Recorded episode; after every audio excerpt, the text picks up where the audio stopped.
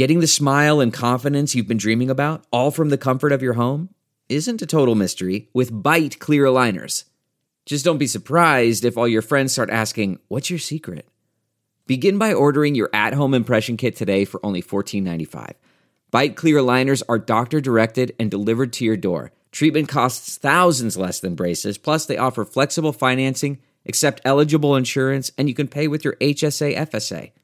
Get 80% off your impression kit when you use code WONDERY at Byte.com. That's B-Y-T-E dot com. Start your confidence journey today with Byte.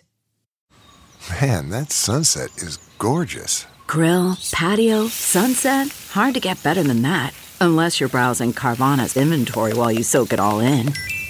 Oh, burger time. So sit back, get comfortable. Carvana's got thousands of cars under $20,000 just waiting for you. I could stay here forever. Carvana, where car buying meets comfort, meets convenience. Download the app or visit Carvana.com today. Delve into the shadows of the mind with Sleeping Dogs, a gripping murder mystery starring Academy Award winner Russell Crowe. Now available on digital. Crowe portrays an ex homicide detective unraveling a brutal murder he can't recall. Uncovering secrets from his past, he learns a chilling truth. It's best to let sleeping dogs lie. Visit sleepingdogsmovie.com slash Wondery to watch Sleeping Dogs, now on digital. That's sleepingdogsmovie.com slash Wondery. Welcome to episode 304 with my guest, Paul Goebel. Uh, before I uh, give you all the spiel about what the this show is and all that other stuff, I want to uh, let you guys know that we have recently added Patreon as a way to uh, financially support the show. And it's a really, really cool thing. Um, I know some of you, uh, currently we're, we take one time or recurring um, uh, monthly donations through PayPal, which we will continue to do. But a lot of people uh, don't like PayPal and are looking for, for an alternative, and Patreon is a really, really great uh, alternative. So I just went and set up a Patreon page, and the cool thing about this is that I can give rewards uh, based on uh, the level of uh, donations. It's um, so go to uh, patreon.com slash mentalpod, and Patreon is spelled P-A-T-R-E-O-N. Um, and, uh, yeah, like some of the rewards are going to be, um, uh, me, uh, thanking you or cursing you out, uh, depending on which kind of Pop Tart I'm, I'm, I'm eating. Um, would be a video of that. Uh, maybe a little video of Herbert's butthole. Um, uh, personalized voicemail messages, um, reading Herbert's Shame and Secret survey, reading uh, DJ Voice's uh, Shame and Secret survey, um, and then uh, towards the higher end of monthly donors would be um, one-on-one video chats. So uh, again, go check it out. It's patreon.com uh, slash mentalpod, and Patreon is spelled P-A-T-R-E-O-N. And uh, yeah, if you uh, want to uh, move uh, over there from PayPal, that's awesome. Um, so I won't freak out that uh, people are are canceling. Um, I'm going to assume that you're just migrating over to uh, to Patreon. But I'm really excited about it because it's it's so interactive with donations. And uh, to be honest, I've been looking for an excuse to begin migrating from uh, from PayPal. Um, and anyway, that's enough about that. Um, update. I don't know what exactly is going on uh, with me uh, emotionally, but I've been, the last couple of months, I've just been running from something I don't want to feel. And um, it's just like, I know you guys know that feeling uh, where it's like like somebody scooped a hole out of your chest, and um, it's it. You know, I've I've been trying to numb myself with you know I did it with Civilization, I did it with Netflix, and now I'm doing it with pornography, and that's you know that's kind of been a on and off struggle with me for a lot of years, but um, I got approached um, by uh, some people at uh, a, a place called BetterHelp, and it's a um, online therapy service. And they asked if I would be interested interested in trying them out as uh, a sponsor. And so I said, well, I would want to try your service first so that I could, you know, truthfully say that I had a good experience doing it. And so I've been talking to them like the last month or so and um, met some of them in person. And I said I want to try a couple of different uh, therapists. And so um, I've tried uh, two different therapists, and I'm, I'm with the second one now. And uh, we've done about three sessions, uh, I think, together. And I really like her. I really like her. And um, she's, from the stuff I've told her so far, um, she has kind of a game plan to try to maybe unroot some trauma that hasn't been dealt with yet. Um, so this is kind of a weird, um, me telling you about better help, but also kind of um, letting you know what what's been going on with uh, with me lately. Um, my hope is that um, that they continue to um, sponsor the show because so far I really like their product. Um, oh, I hate calling it a product; it is so disgusting. But um, I checked out their uh, their website, looked at a lot of the therapists that they have on their their staff, and um, they're credentialed. Uh, the feedback that people have, have given, uh, you know, clients that that, that use them um, seems really great. So um, give it a shot uh, if you would, because uh, I think this this could be a really good fit for a sponsor. And I know so many of you live in the boonies where there is no quality therapy, um, or it's it's hard to find. So go to BetterHelp.com slash mental and uh, complete their questionnaire. Uh, then you're going to get matched with a uh, BetterHelp.com counselor and you'll get to experience a free week of counseling and see if uh, online counseling is uh, is right for for you. Um, I, I didn't know what to expect from it, but for me, it's all about the eye contact and um, uh, both of the therapists that I've I've tried. There, you know, there's that warmth and compassion in the in the eyes, and I and I really let my shit all hang out, and they were. Um, just um, compassionate, really compassionate and, and knowledgeable. So, again, go to betterhelp.com slash mental. And um, I think this is a new, kind of a new wave in, uh, in therapy, and it's really exciting, um, especially for those of you guys that, that live, uh, live in the boonies. Um, what did I want to Oh, I want to read a couple of surveys. This is uh, from the Struggle in a Sentence survey filled out by Maljoyo. Maljoyo? Yeah, I think that's how you pronounce it. Uh, about his bipolar 2 with hypomania. With uh, so much artificial energy and brilliant ideas in my head, the best thing to do is probably to pace around the apartment and realize none of these ideas a snapshot from his life. Under the influence of hypomania, I sit at the kitchen table and play my ukulele, convinced that I am a genius, and yet it never occurs to me to leave the house, shower, or look for a job. Oh, I think a lot of us uh, relate to that one. Uh, any comments to make the podcast better? Is there another kind of controversial snack food besides Pop Tarts with which you could further polarize your already divided audience? Uh, yeah. Uh, mini wheats versus frosted mini wheats, corn flakes versus, uh, versus frosted flakes. Uh, basically anything that has unnecessary frosting on it. You know, I'm not, I'm not anti-frosting, but really there's, there's only two places that there should be frosting. One, a cake, and two, when I'm 80, the tips of my hair. Oh yeah.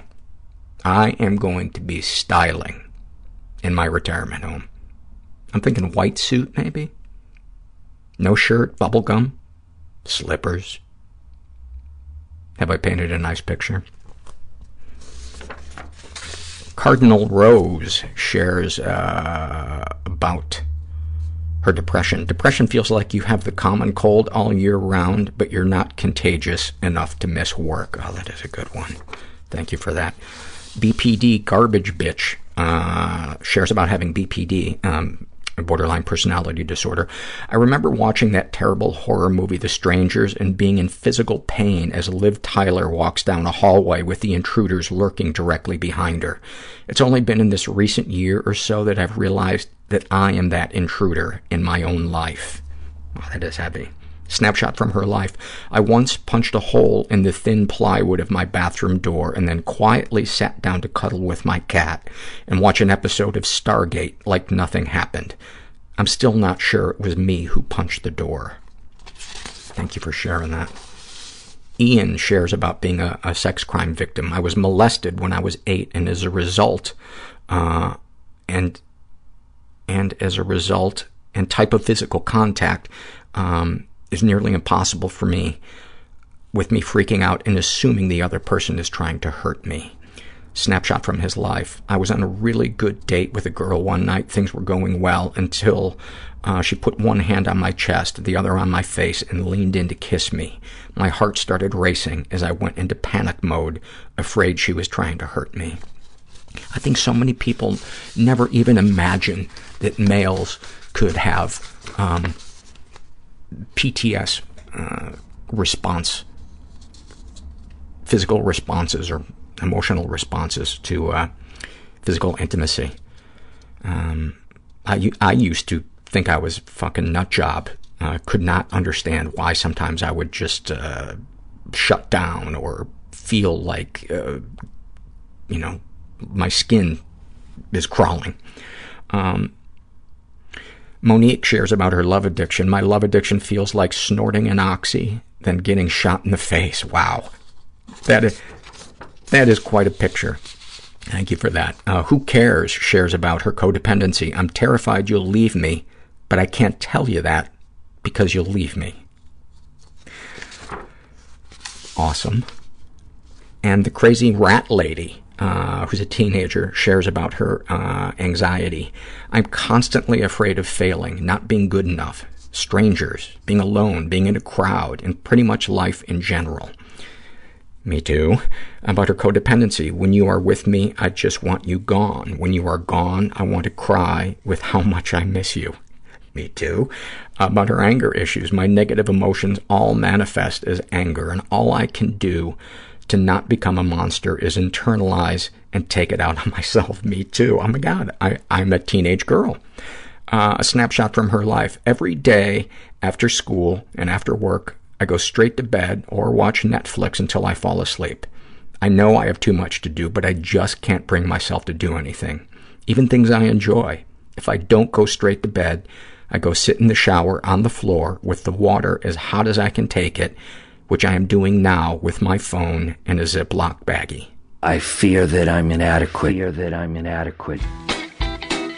So recently I've been punching myself a lot. Sometimes I feel like my full-time job mental illness is convincing myself I'm so alone. why hypervigilance. I should try to do something. I hate my kids seeing me like that. I just imagine killing people. I woke up with rats in my hair. They warp reality. Am I losing myself or am I becoming myself? I go back to bed. Hiding underneath the sofa while people were shooting outside the house. I was able to get myself out of Scientology. Put a gun to my mother's head and I was 11 years old. And you're just garbage moving from one person's house to the next person's house, and you just hope they don't throw you out like garbage. You know, so I planned my suicide. Because you won't ask for help. I'm asking for help. I'm not pretending everything's okay. I'm not trying to do it alone. I'm really happy that I did it because a lot of good things have happened since then. That, that option just evaporated, and I'm, I'm not going to kill myself. I don't think I have what the woman who is not right for me anyway wants. I'm here with my friend uh, Paul Goebel, who I've probably known for, for 20 years. Yeah. And uh, less than a, a month ago, you uh, tried to, to take your life. And I, I just want to say, uh, if you wanted to be on the show, you should have just asked. I wanted to be on the show in the worst way, and that was the worst way I could think to get on. Uh, but but seriously, uh, uh, it, I'm a so glad you survived. Thank you very much. Um, and and B, it, it broke my heart to know that you were suffering uh, silently. Paul Paul and I play in a, a monthly poker game with a bunch of comedians. Paul's also a comedian and a podcaster and an actor. And um, oh, I'm sure they know all that. Yeah. and you know, we never we always have our armor up, Yeah. our comedy armor. Yeah. So it's not surprising that we didn't know, but um, honestly, I didn't know. That was the thing. Uh, it was, you know, I was taking 200 milligrams of Zoloft today, which is two of the biggest pills because they don't make it in, you know, higher than 100. And it was barely doing anything. I was stoned 24 7. And I was actually considering moving on to harder drugs uh, because it was doing, because my anxiety levels were just insane. I could barely leave my house without freaking out. And I still wanted to, you know, go out and do comedy and podcast. And the sad part is things had picked up for me. Like I had kind of accepted that I was in semi retirement. And I was like, well, I guess this is the second half of my story. And then I got on at midnight back in May and I went, Oh my God, I'm back on Comedy Central after 10 years. And I, and I realized I couldn't just let that opportunity pass by. So I kind of had to gear up. And so I was fight, I was trying to stay, you know, in the scene and in, eh, just doing things. And at the same time, I was just, just ridden with anxiety and depression. And, uh, and then on top of this, you know, I think I told you, uh, my wife and I are moving to Phoenix and we're buying a house there. And this is happening like in two weeks now from tonight. So there's all that pressure. And just one weekend, I couldn't take it anymore. And, uh, and I told her, look, why don't you just go without me? You move to Phoenix, start your life without me. You want to deal with me, my crazy kids, my insane ex-wife. None of that will be a problem. You start your new life. And she was like, no, I don't want to go without you, of course. So I said, hey, well, here, I'll make it easy on you. And, uh, and that was, I, that was when I t- tried. That was when I did it. You said it to her, I'll make it easy on you, or when she wasn't looking, you thought, I'll make it easy on you No, I did thought I thought that to myself. Uh, because I, of course, if I had said I'll make it easy on you, I'll kill myself. You know, she she wouldn't have been okay with that. But the first thing I did, it was a Saturday. I just went into the garage and turned Well, on the car. Let me ask you this. there. Do you hate Phoenix that much? Well, I grew up in Tucson, so I know what I'm talking about. Okay. It's pretty racist there, and I'll probably get shot anyways. But uh, so you went and you turned the car on. Yeah, I went in the garage and I, I closed everything and opened the windows and turned the car on and just sat there for a while and uh, listened to the radio. And but the problem was it was way too hot in the garage. It got up to like 130 degrees in there, and I thought, well, if, if this isn't going to kill me, I got to try something else because it's just too uncomfortable in here. So I got out of the car and uh, I went inside, and and my wife was home by then, so. Uh, so we kind of got into it again, and I just grabbed my bottle of Zoloft and went in the backyard. But she had seen that, Hmm. and she watched me, and she had also been talking to uh, our friend Jim Bruce, who has experience with suicide. His brother killed himself, and Jim was like, "Well, we're not going to underreact in any way. You need to call the police right now and tell them what happened." And I don't know if you know this, but when you call the police because of a suicide, the police come. they come. And, and the ER comes. Yeah, and they don't screw around. They don't really care what you have to say. Nothing. They cuffed me uh, and took me to the hospital. I don't understand the, cu- the med- cuffing part. I don't you know. It was, it, and because I'm, you know, I'm a large man, they had to use two sets of handcuffs, Mm-hmm. which I thought one for your balls and one for your hands. it was crazy because I was in the bedroom and they're like, Paul, can can you open the door? If you don't, we're going to open it ourselves. And so I'm like, oh, they seem reasonable. And I open the door and they're like, all right, turn around. I was like, what the fuck am I all chained up here? I tried to hurt myself, not anyone else. There's no weapons anywhere. But they didn't really care what I had to say. they came and uh, threw me in the back of the ambulance. At one point, the uh, like when it was when I was in the ambulance, some guy walks up. He's an older guy. He's got a mustache, of course. He's like, uh, "Are you doing okay, sir?" And I go, "Who are you?" and he goes, I'm Sergeant whatever. I'm like, oh, you're the guy in charge. Well, it's kind of a done deal here, right? We're go- going to the hospital. But it, it had been going on for a long time for the whole weekend. And, and I knew, I was like, well, they're going to put me on a hold now for sure. There's no way they're going to let me go home. 72 hour, right? Yeah, it's like the and like three doctors came in and said, "Yeah, we can't do anything. You have to be held for 72 hours." And what I thought was, well, that's going to blow, but maybe I could use that time. Maybe that will be, you know, kind of a nice time to just be with my thoughts and stuff. But if you've ever been in the nut house on a 72 hour hold, that's that's not a relaxing place. It was awful. It was the worst 48 hours I've ever spent in my life. So I'm guessing there wasn't an infinity pool. It was the it was like a really it was like a two star motel with really shitty food. That's what that's what it was like. Yeah. And the guy at the end was always yelling. He would come out to eat and talk to himself, then he'd go back to his room and scream at himself. And that was the kind of shit I had to deal with. And I have sleep apnea, so I use a CPAP machine, but they couldn't let me use it Because you could have hung yourself. Right, because of the cord. So I said, well, we have to do something. Otherwise, I will go crazy because I can't sleep. So they had somebody babysit me for two nights, sit in the room with me while I'm sleeping. And it's a room about the size of this room. And this guy's in the corner looking at his phone, eating snacks while I'm trying to sleep. Did you have, so you had your apnea machine? I with- did eventually, but it wasn't, you know, the beds suck and it's not the most comfortable and there's noise everywhere. And, you know, people are up and about. This one guy refused to sit down. I think I saw him sit down a total 10 minutes the whole time we were there. He was always walking. And, you know, and it's, you just, it's like, it's like prison in the sense that nothing can be removed. You can't hurt yourself with anything, no actual mirrors. So yeah, that was just that alone. Luckily, after the second day, the doctor came by and said, okay, you seem good. We'll put you in the other hospital where you can be by yourself. And that was actually quite nice. I had an AC in the room and the food was much better, but still I was in the hospital. And the only way they let me out was because I agreed to start their program the next day, which was for the best. And I've been doing that ever since. And, and what is the program? Originally, it's a it's what they call an IO, IOP program, which I- Intensive, intensive outpatient. right? And it was uh, five days a week. Um, started at nine thirty, and the first hour would be a check in. Second hour would be processing, and it's a group thing. Third hour would, Processing what? like whatever Your you feelings? Yeah. Okay. What- like he he would basically ask my my therapist would just flat out say anything you want to process today. He would that would be in the first part. He would ask everybody. So in the second hour, you know, depending on how big the group was, we'd get into everyone's shit.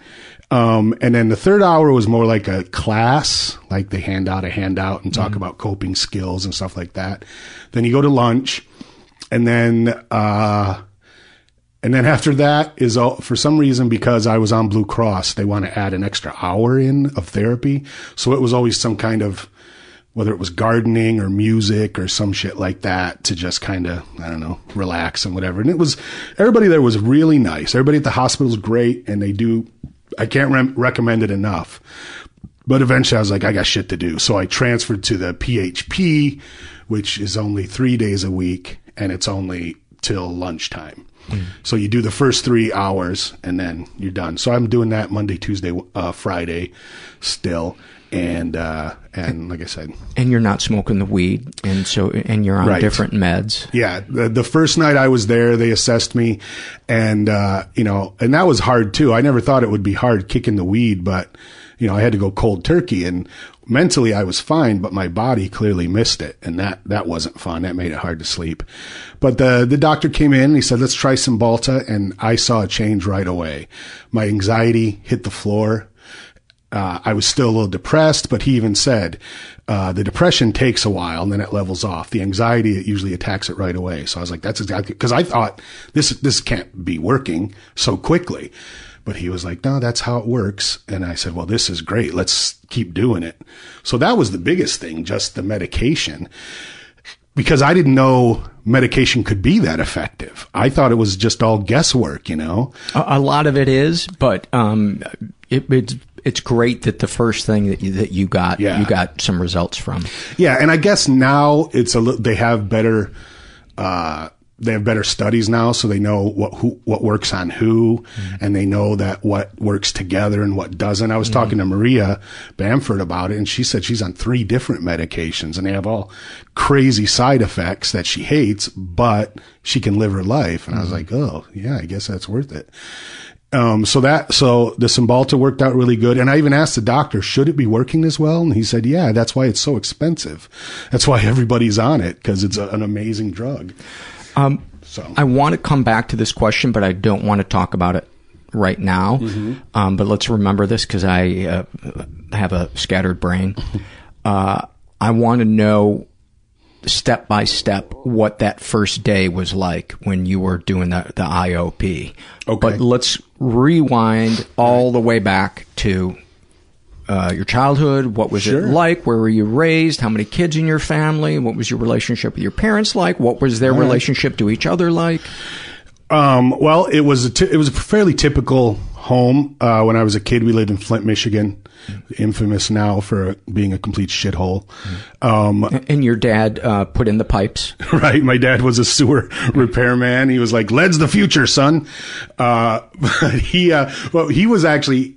Uh, he had a bunch of different jobs, but for a while he he had his own business. But my dad smoked pot my entire life growing up, which is I found out was unique because he wasn't a hippie. He was, you know, he was an old man. Like he could have been in the war if he wasn't the only surviving male in his family. He could have gone to Vietnam, but he got cancer. I guess shortly after I was born. I don't remember it. He got the nut cancer and. uh he was doing cobalt treatments, which apparently they don't even do anymore. And it was so painful that his sister, my aunt, who was 10 years younger than him and a hippie, said, I'll get you some weed to help. And he just never stopped. But that was partially because his father, who I never knew, was a raging alcoholic. And he beat him, beat uh, his mom, beat his stepmom until my dad, the way he tells it, was old enough to step in and put a stop to it. So my dad never drank because of that, but he did get high uh, pretty much 24 7.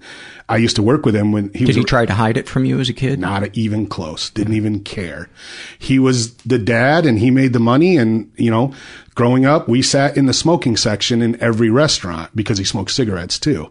You know, even though he was the only one in the family who smoked, we sat in the smoking section so he could smoke afterwards. But my house always reeked of weed. Um, so I knew this, I knew the smell right away. So I wasn't interested when I was a kid because of that. So that was gr- the, that was what it was like growing up. And it was me, him, my brother and my mom. So, you know, my mom was the only woman in the family. So I didn't, I wasn't really that, uh, sensitive to women's issues or even gave a fuck about what women went through or cared. So I grew up with that attitude as well. And then the marriage fell. We moved to Arizona uh, when I was like a teenager, and uh, their marriage fell apart. There was a lot of fighting. Give me, give me, uh, before we get to that, give me some uh, moments from uh, your family um, that you think kind of highlight what your experience was like, or what they are like, or what you were like. Well, I remember specifically times when my mom would be upset and, you know, be sitting in a chair crying or weeping about something. And I remember looking around, not, I, I didn't necessarily do this actively, but nobody seemed to care. Nobody in the family seemed to want to do anything about it. And it seemed to me like this is her problem. She's upset about something. My dad's not doing anything. My older brother's not doing anything. So what can I do? She just needs to get over it. So that was like a prevailing attitude in our house. And that's kind of, that was a, uh, that was a big impression on me on how I like talked to women and de- dealt with women and stuff. So that that's a big memory that I had. Boy, your dad was a shut down dude, man. Absolutely. And then there was a guy, the guy who lived across the street from us in in Michigan was a Vietnam vet who uh, had his uh, eye blown off while he was loading dynamite into a truck. So he got a he got discharged, but all, but b he got a shitload of money from the government because he couldn't work. He was blind. So he lived in this big ass house. He even he had so much money he bought a car. He was blind, but he bought a car. That's how much He was blind in had. both eyes. Yeah, well, because the other one eye was gone completely, and the other one was just useless. Uh, so, but of course, he smoked pot because he was a wounded Vietnam vet. So he would walk across the street uh, with his seeing eye dog, and him and my dad would get high all the time down in the basement.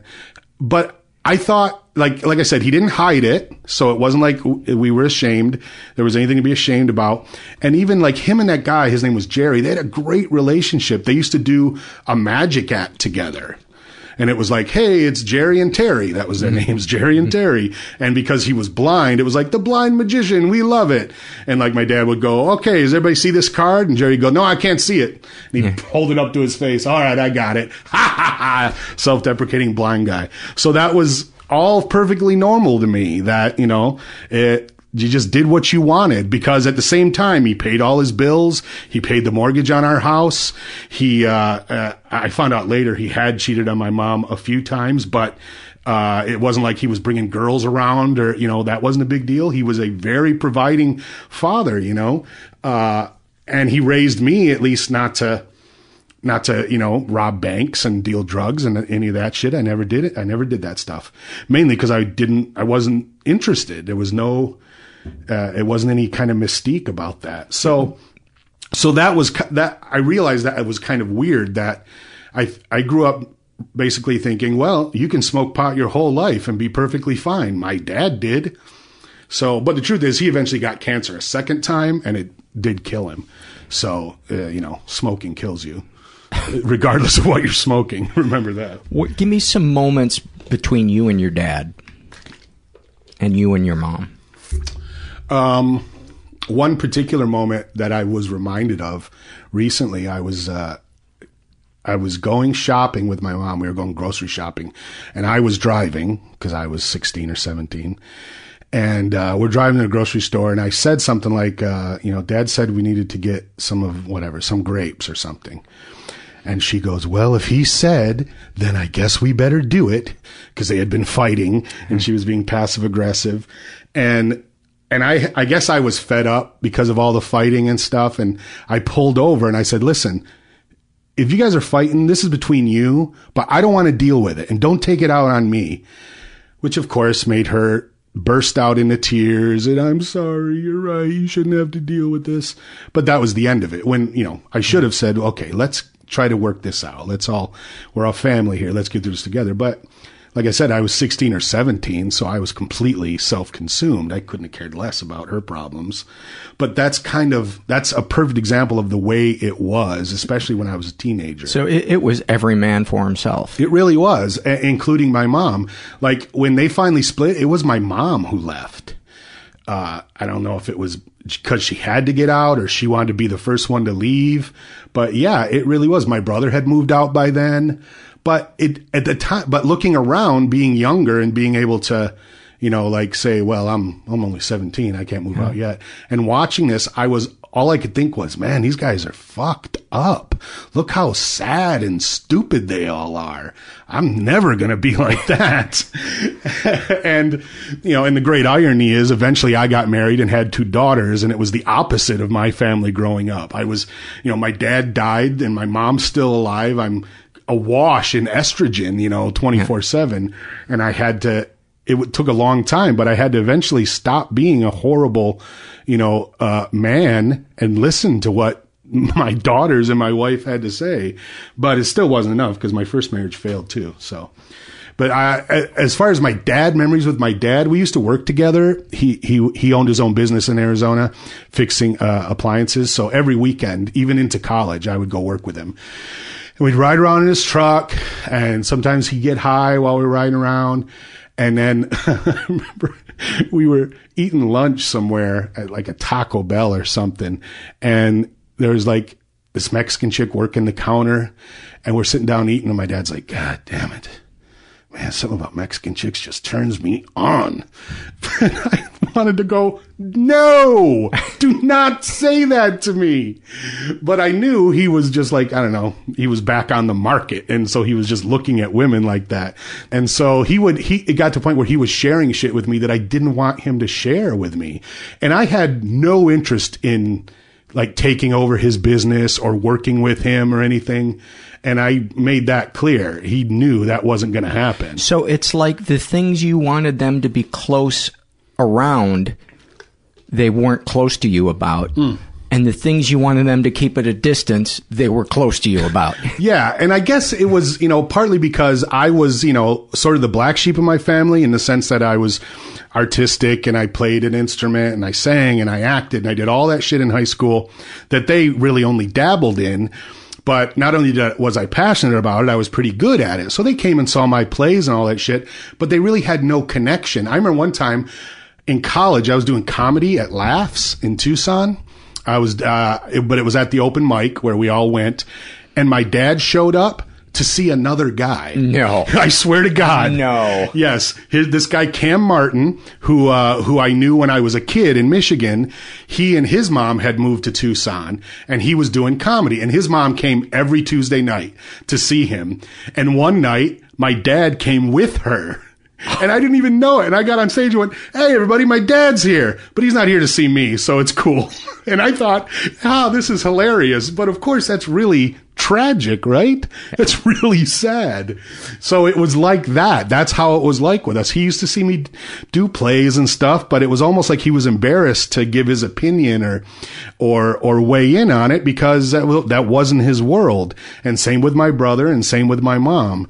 So I was kind of, you know, on my own in that world. And like you said, I wanted them to, maybe be involved and reach out, but they didn't. Instead, I just heard about all the other shit and the guys my mom dated and meeting them and oh, he's not, he turns out to be a loser and The oh, the guys your mom was dating after she left your right, father. right. Okay. Yeah. Like they're trying to, you so know, she would overshare about her romantic life. Absolutely, and they both would.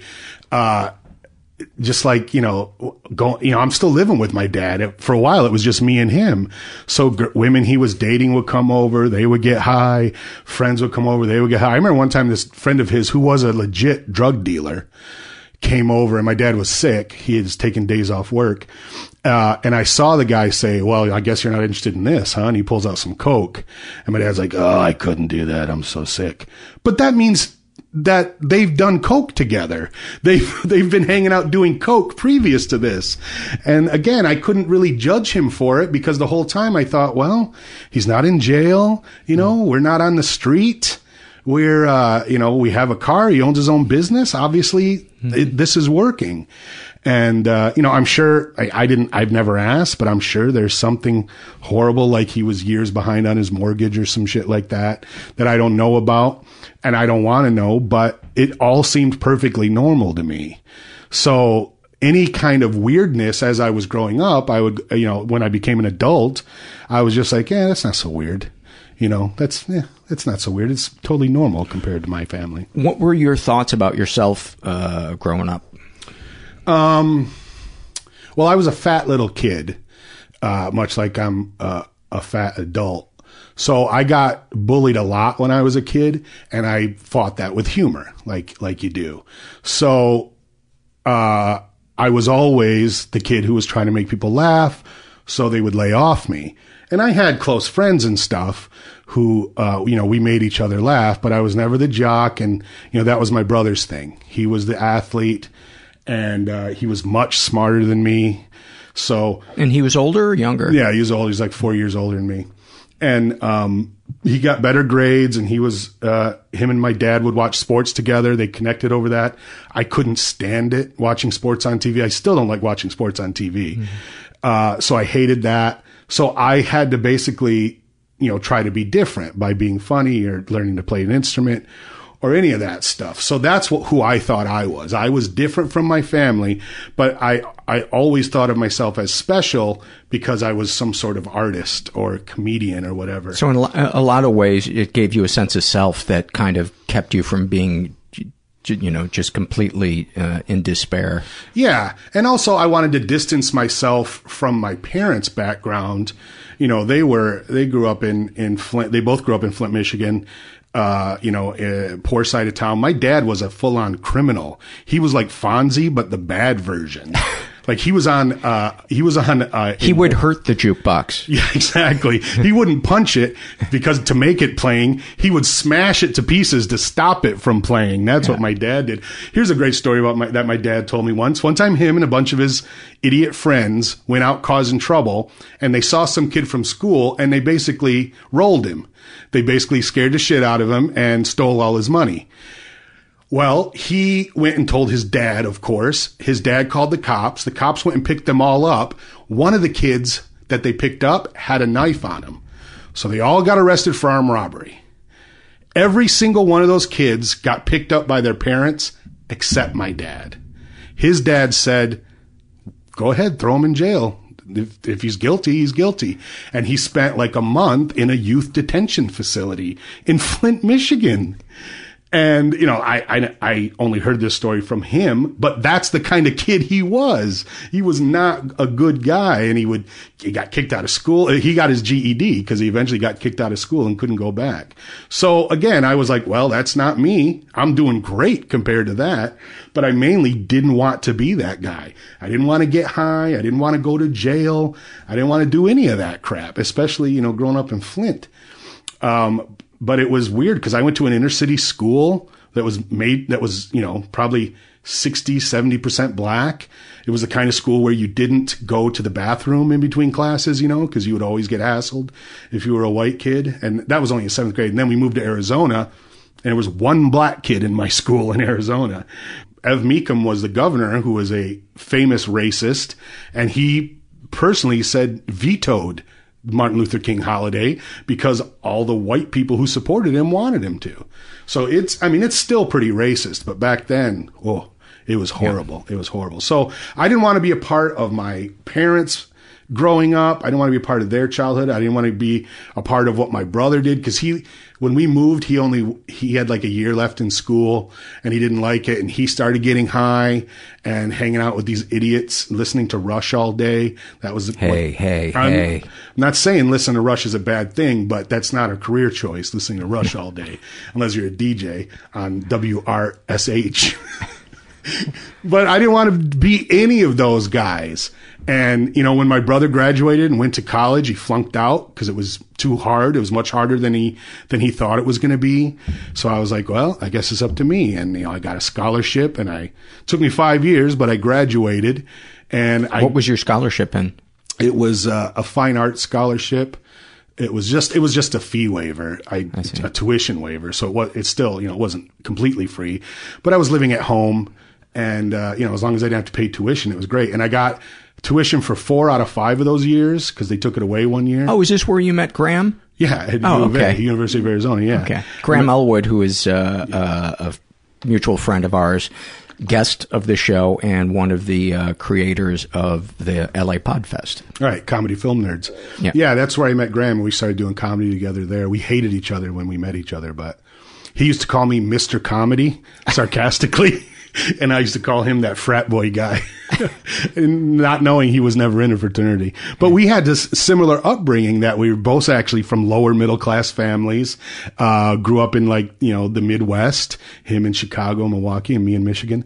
So we had a lot in common. But yeah, I spent so much of my life trying to distance myself from my, my dad's shitty childhood and my mom's she was raised by a baptist preacher and had seven brothers and sisters. I didn't want any part of that life. So i was just trying to you know be myself and think well maybe i can be an actor and and you know be creative and and do that.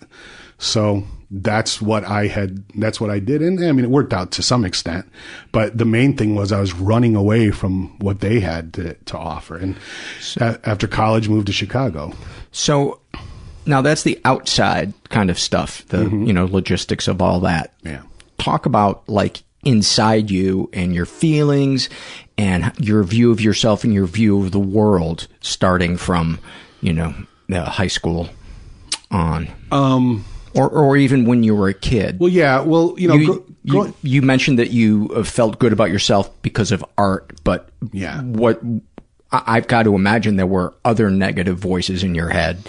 Yeah, because What did they say? it really started in college. Because in high school, I was, you know, I was voted funniest senior boy in high school, so it doesn't get much better than that. so I was like a big, a big shot in the fucking Flowing Wells High School, um, and that's where I met Jim Bruce, uh, who was like the funniest person I ever met. But he had he had zero uh, charisma. Jim was the guy who would literally lean over and whisper shit in my ear, and then I would say it out loud. So that was a relationship we had. But then it was in college when I realized, oh, all these people are very talented, and they're coming from all over, and some of and like math, you know, uh, grad students and guys getting their doctorate. I was just always second guessing myself and feeling inadequate around the crew guys and around the better actors. I had no game. I didn't know what I was doing with women, you know. Uh, uh, the summer after I graduated, I wasn't sure what I was going to do because I knew I couldn't afford college. And I thought, and my parents were still married at the time, so I didn't qualify for any kind of financial aid. And I thought, well, I'll apply for a scholarship, but that's really a long shot. So I guess I'll just see what happens. And, you know, if the fall rolls around and I don't have anything to do, I'll just work with my dad all year and see what happens. And one day, me and Jim and a couple other guys who I was hanging out with that summer, we were at my house and I was looking through the mail and I get a letter and it says you have a fee waiver for four years. I was like, this is awesome. And, uh, and I'm like, check it out, guys, scholarship. And they're all like, way to go. And my dad walks in from work, you know, in his work shirt and everything. And I go, Dad, check this out. I just got a tuition waiver to the U of A. And he goes, that's great. Help me move this washer. I'm not kidding. And it became like a running joke among me and my friends. You can ask Jim. And it was like, Dad, I just cured cancer. Uh huh. Help me unscrew this dryer. And it, Do you was- remember what you felt in that moment? well, they all laughed was the Right. funny thing. All my friends thought it was the funniest thing ever. So I had to laugh too. And I, and what I felt was I have to find this funny. If I don't find this funny, my only other choice is I have to face the realization that I will never impress him. There's really nothing I can do to make him go, I'm really proud of you, son. And because I mean, he, he didn't graduate high school. He got his GED and here I am getting a scholarship to a state school, not a community college. And he did, he said nothing, just great. That was all he could say. But, you know, work is work. And at the time, I convinced myself, oh, well, he's just a pragmatic guy. He's a real world guy. But honestly, I, I was just fooling myself. I had to say all that stuff because I thought, geez, there's nothing I can ever do to impress him. And that might have been the last time I tried, honestly. You know, he came to see me in shows in college and stuff like that. But I felt like he he didn't know enough about what I was doing to feel comfortable saying, "Ah, good job." Right. Did you it." in that in that moment when he when he said that? What did you? What emotions did you feel? it was a lot of emotions because I mean, first of all, they all laughed, and so I was forced to realize that's kind of funny in a tragic, you know, in a tragic way, or just like if you saw that on a sitcom, you'd probably laugh. And they all laughed because it was happening to me and not them. Uh, none of them were going to college, not at the time. A couple of them were still in high school. Jim certainly wasn't going to college at the time. So they were like, haha. And also, I think I, probably one or two of them, maybe all of them thought, whoa, that's weird. We better laugh to make Right. this not weird, you know? But I thought, I honestly thought, okay, well, later on he'll say something when it's just me and him. And it never happened. And I felt like, not like, boy, I can't do anything to please him, but more like, boy, he just really is, doesn't give a fuck. He's, he's so, he- it was what I thought was he has so much going on, uh, owning his own business, trying to pay for this house, dealing with my mom, Right. his ex-wife, that he just didn't have time Right. for me. That's what you were thinking. Yes. What were you feeling? I felt. I th- I guess the feeling was of abandonment. I felt like, uh, you know, I'm. This is really my step into adulthood, and I want your blessing. And it was more like, okay, you know, like kicking me out the door. It was. Uh, I mean, he he may have been feeling actual relief at that, uh, which would that would have even been better if he went, oh, thank God, you're going to college. That would have been a nice feeling. But I think honestly, he was like, maybe he was embarrassed, but my feeling was just, oh, I guess I'm done here. Uh, you know, I'll come here, I'll sleep here because it's free, and I'll eat food here, but uh, I really don't have a place anymore. And the family was pretty much, you know, dispersed Any- by that point, anyways. Any other uh, feelings other than the, the feeling of, of abandonment? And, I, and I'm sorry to be all, you know, Mr. Keep bringing it back there, but I'm used I know one of the things that for the first 40 years of my life, I couldn't even identify what emotions I was feeling. And I would just talk about what I was thinking. And Mm. Yeah, it kept yeah. me so, um, in the dark. And so I, I like to, when somebody's, uh, sharing their story, I'm curious to know what it, what it is that they're, Well, that they're funny. actu- we're actually feeling. Yeah, because you know I spent a lot of time with friends who were like me, didn't do drugs. We would play D and D and stay up all night playing Monopoly and drive around to different you know Circle K's and play video games. Kind of a you know nerdy loser existence, but we were so tight that we could talk to each other about our feelings in, in such a way that that young men would more just about, hey man, when you make fun of me for my small dick, it really makes me mad or whatever. Um, and we would discuss girls and, and, and, you know, the future and stuff, but we weren't afraid to share our feelings with each other. When I went to college and was not around those guys so much anymore, uh, it, it really was a, a at that point I shut down because I didn't want to share my feelings or who I really was with all these strangers in college who were clearly so much smarter and and uh, you know came from rich families and came from New York and places like that. I couldn't reveal that I was a, a, a hillbilly or didn't have any feelings, and then you know, my family, like I said, my family was dispersed, so I couldn't share with them. Uh, you know, I would come home and just do my homework and go to bed and get up. And so there was nothing to share with my family too. And it was doubly sad because I could tell that there were times when my dad wanted to bond with me or share with me later on about like share his feelings about being lonely or uh, getting sick or whatever. One time he had gout and his fucking hand swelled up like a baseball glove. And I wanted to say, does this make you feel old that you have gout? Because I, I had a feeling that it did. It would make me feel old that I got gout and my hmm. hand swelled up. I would be t- facing my own mortality, but I didn't, you know, I didn't want to have him talk about that. And he probably didn't want to talk about it. It's so hard to break the ice when it's a relationship where that's never been, yeah. you know. Yeah, and then you know, and I was still, I still was resentful and angry at my mom for things that I thought she had done. For Uh, instance? well, just like leaving my dad and and being crazy, being too crazy to live with. Yeah, you know. Uh, By that you mean too emotional? Yeah, being yeah, just being the Well, crazy compared to your ex-wife. compared to your dad, she she was anything. but- yeah, any emotion at all. That Yeah. was the problem. Yeah, she would she would you know lose her shit and throw plates and stuff. Oh, okay. Well, that's a little. That's a little much. That Yeah. that didn't happen on the, on the regular, but when they got in fights, she was she was the one who was loud and all over, while my dad was the one who kept his shit.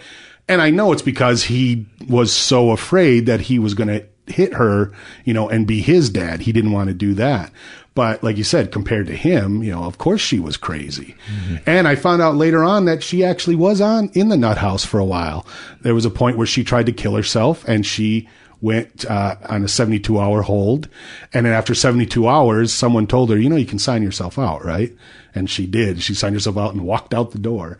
You know, this was in the 60s, early Mhm. 60s maybe. So things were different then. But, you know, there was all these signs about, you know, mental health, starting with my grandfather, you know, and his addiction and then my dad's addiction and his mental health and my mom. And, and I thought, well, that's them. That's not me. That's never going to be a problem for me. So so when did you begin to realize something's something's going on with me that's not getting better? It started honestly um, in my first marriage when my kids were about four and six, maybe. Uh, you know, I had had some success, uh, you know, being on TV and stuff, and we bought uh, a house, and uh, you know, we had two kids, and it was the stress of having two young babies in the house and paying a mortgage and the bills and all this stuff, and then you know, me being out of work and in work, and then the strike happened. Do you remember how devastating Mm. that was for many people? and and it was really hard. And and my wife at the time Jill said you need to go on some medication. And I went how dare you? I refuse. I'm not crazy. I'm not going to take medication and she said we should also go to therapy. And I said absolutely not. I'm not going to marriage counseling like my parents. And in the time eventually I did. And in the time but in the time it took me to get there to realize I needed that I spent that entire time ruining my marriage, being, uh, you know, verbally and emotionally abusive, uh, losing my temper with my kids, basically making my wife fall out of love with me to the point where eventually I was, I was taking medication. I went to see a doctor and he prescribed Zoloft, which worked really well for a while. And that we went to marriage counseling, but it became very clear that she just didn't want to be married to me anymore. And I was trying hard to pull it together. So once again, I was like, I'm doing everything here. I want this to work. But I couldn't realize that it was just too late and I couldn't take responsibility for that. So that's when I first realized there was a problem. But the, unfortunately, I couldn't address it because I was too concerned trying to save my marriage. And then after it ended, I was too concerned trying to cope with being single for the first time in 25 years. Uh, or being a single dad, which really is a nightmare. Uh, uh, if you know any guys who are single dads, you need to cut them a break. Uh, I was living in a one bedroom apartment in North Hollywood with my kids. Why is being a single dad worse than being a single mom? Or you just don't know the experience of being a single mom, so you can't well, compare it? Uh, ba- obviously, I don't know that experience, but what I did notice is that people cut single moms a break almost 100% of the time. Even if they see a mom and a baby who, you know, you see a mom and a baby at a park, you immediately keep an eye on them, right? You see a dad and a baby at the park, you ask, is this your kid? You know, cause he might, cause it, I might have kidnapped that kid. Really? People do that? Yeah. I used to go, I used to take my kids to auditions because I had to. And sometimes they were babies. I'm walking in with a car seat and I'm like, uh, I would sit there with the kid next to me and someone would go, whose baby is this? I'm sitting right next to my baby and someone would go, whose baby is this? I'm like, it's mine. Is it a problem? He's like, oh, no, no. I was just looking for I a mom. They're, yeah, they're not used to seeing a, a man out with a baby, so. Exactly. yeah. And so then their second thought is, oh, her mom's working or whatever. And I'm mm-hmm. like, no, it's just me and them. It's just me and my kids, man. It's difficult. And like I said, I lived in a one bedroom apartment with them. We shared a bedroom. You know, luckily it worked out as long as it could, but that wasn't healthy. When we first moved into our bedroom, I had, all I had was my bed and a futon. I would put them to bed in my bed stay up and work or do whatever. Then I would get them out of my bed and put them on the futon. And then I'd get up in the morning and take them to school. And that was our life for a good three, four months. So being a single dad, it's basically just, you don't get the sympathy that single moms get. And uh, I'm not saying they don't deserve that sympathy. It's tough being a single mom too, but people just assume, oh, his wife or his ex-wife probably does the lion's share of the work. I see. I see. that's just that's just not true. And especially when even if you have your kids, it's like you spend so much time trying to make up for shit. Uh, even that time is is sometimes a drag. Uh, and I know it affected them. You know, they're teenagers now. Do you feel like you caused a lot of damage in them? Mm, absolutely. Partly because I was so ill equipped to deal with, uh, you know, girls becoming women. And, and so I just didn't know what I was doing. And I thought I knew everything, but I didn't. I could have easily read a book on the subject, you know, and didn't bother. But also partly because of all of the awful things I said about their mom. And I'm not saying she didn't do awful things and, and, uh, you know, and she wasn't a nightmare of an ex-wife but they didn't need to be involved in that. No, you know, no, that's they, they weren't a part of that. Have So- you ever apologized to them for that? Oh, absolutely. Yeah. Since how, then, how, I have. how did they take that? Um, well, you know, they're 17 and 15 now. So of course they're self-consumed. And, and so, you know, they kind of are like, okay, thanks. You know, they don't really like just, They just want to minimize their interactions with you. Like just two days ago, I said to my daughter, I was like, listen, you know, I have, I just found out today that the history of mental illness and addiction in my family is part of the reason why I am in the situation I am today. And it's one of the, re- and, and it's why you do drugs and why, why you act out as well. It's not all your fault. It's partly physiological. And I want to apologize for not giving you a heads up because I could have easily sat them down and said, listen, grandpa was an alcoholic. My dad smoked weed. My mom was uh, mentally unstable. Your mom, not so much. Also, their mom was a hoarder, like literally a crazy hoarder. So, you know, there's plenty of mental illness in our background, but never once did I say, so if you feel like you're going crazy, it's not all your fault. Uh, you know, you can come to me. And that, that's something I deeply regret because they both have had problems with drugs. Uh, you know, I said to both of them, but promise me that if you ever have kids, you will tell them all these stories and you will not make the same mistakes I make. Because I, I hope I'm around when I have grandkids, but I would love it if they were the first generation not to suffer, you know, hmm. from this illness. Because the bottom line is, as you know, the worst the worst part about it was that we didn't talk about it. We kept it all quiet. We swept everything under the rug. You know, in the 70s, my dad smoking pot, that was a big deal. Cops could have came in and, you know, arrested him. Uh, so we had to keep that quiet, you know, and I don't want anybody to know my mom's crazy. So we had to keep that quiet. quiet. My dad didn't want to talk about his alcoholic, abusive dad. So we kept that quiet. But that's all a mistake. You know, you can't, you can't sweep that shit under the rug. And But I have to say, it made for a nice, quiet neighborhood, and that increased property values. Absolutely. Yo, you go back to our neighborhood in Flint, gorgeous. So let's go to uh, the morning of the intensive outpatient program, and, Okay. and give me step by step the different things Okay. So just and so how you reacted and felt, and what your preconceived notions of them Okay. were. So while I was in under the hold and, you know, under lock and key, I didn't want to see anybody. Brooke came to visit me once, which was nice. We tried to see you, but yeah, I know. Yeah, Yeah, and and you and and I didn't have you can't have anything with a camera in there, so that means no phones, iPads, computers, anything. So there's only a, a phone on the wall that you can call people, and I would call my voicemail, and you left a message, and a couple other people, so that was nice. But then when I got out and I was in the other thing, I just wanted to be by myself, so I didn't do any kind of therapy. They would always come around and go, "We got a group going on," and I'd say no um, because I just wanted to get the hell out. But because I agreed the next day I would do it, I had to do it. So, uh, my wife comes and gets me, and we go home, and I'm all ready the next day. And first of all, this it's Los Encinas is the name of the hospital, Aurora Los Encinas. They provide a ride to the to and from the hospital, which is great because they don't want you to have an excuse not to go. So they pick me up at Bob Hope Park, drive me out to Pasadena in this van. Uh, Now, is Dolores Hope with you? no, but Betty Ford was, which is weird. She's still on the sauce.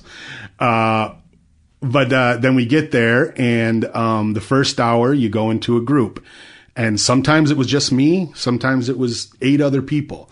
But the great thing is everyone's there for a reason, and sometimes very different because they do a they do a, a, a drug and alcohol program there too. So some people are there to dry out or to get over drugs. A lot of young people are in there mm-hmm. because their parents make them go. They say, you know, if you want to live in this house, you go to mm-hmm. therapy, that kind of shit. So you got people there for different reasons. Some people are there because they want to get better. Some people are there because they have to get better. Some people are there because they're full on crazy. Like you'll be in a group and someone will be talking about something and you're nodding and then all of a sudden you realize, oh, that doesn't happen. You're talking about things that aren't real.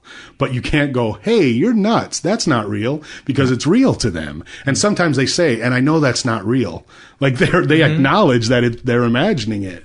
So, so that's strange. But every, but the good thing is everyone's there for a reason. And you, it, it's, it, it doesn't make sense to feel self conscious or to hold things back because I know I'm not the sickest person there.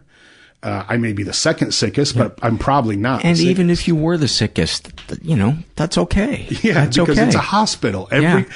literally, if you're not on staff there, you're there because you're sick. So, uh, so it, that's really freeing because there are no mistakes, you know, and. And the great thing was this guy Brian was my therapist. You know, the check-in was always the same, and the routine is really uh, is very helpful. He would say, "Okay, on a scale from one to ten, how's your anxiety, uh, and how's your depression? Any risky behavior? Are you drug free? Do you have any physical pain? Any thoughts of homicide or suicide? Uh, anything you'd like to process?" And he would go great and he'd make all these notes and then he'd move on to the next person. And at my first thought was like no i'm great. Just let's move on. Nothing to talk about. But after a while and it, this was like after the the first day i realized if i'm going to come here every day i'm going to get something out of this. I'm going to you know i'm going to make use of it. First of all i'm paying for it every for everyone who has insurance is paying for it, but also mm-hmm. I'm paying a huge copay. You know, it's not like a ten dollar doctor visit. You know, hospitals are really fucking expensive. So I thought I'm gonna get my I'm gonna get my money's worth here. So I would always take the opportunity, even if it was a small thing. I said, even if it's a small thing, I'm gonna bring it up. so you were saved by frugality. That's beautiful.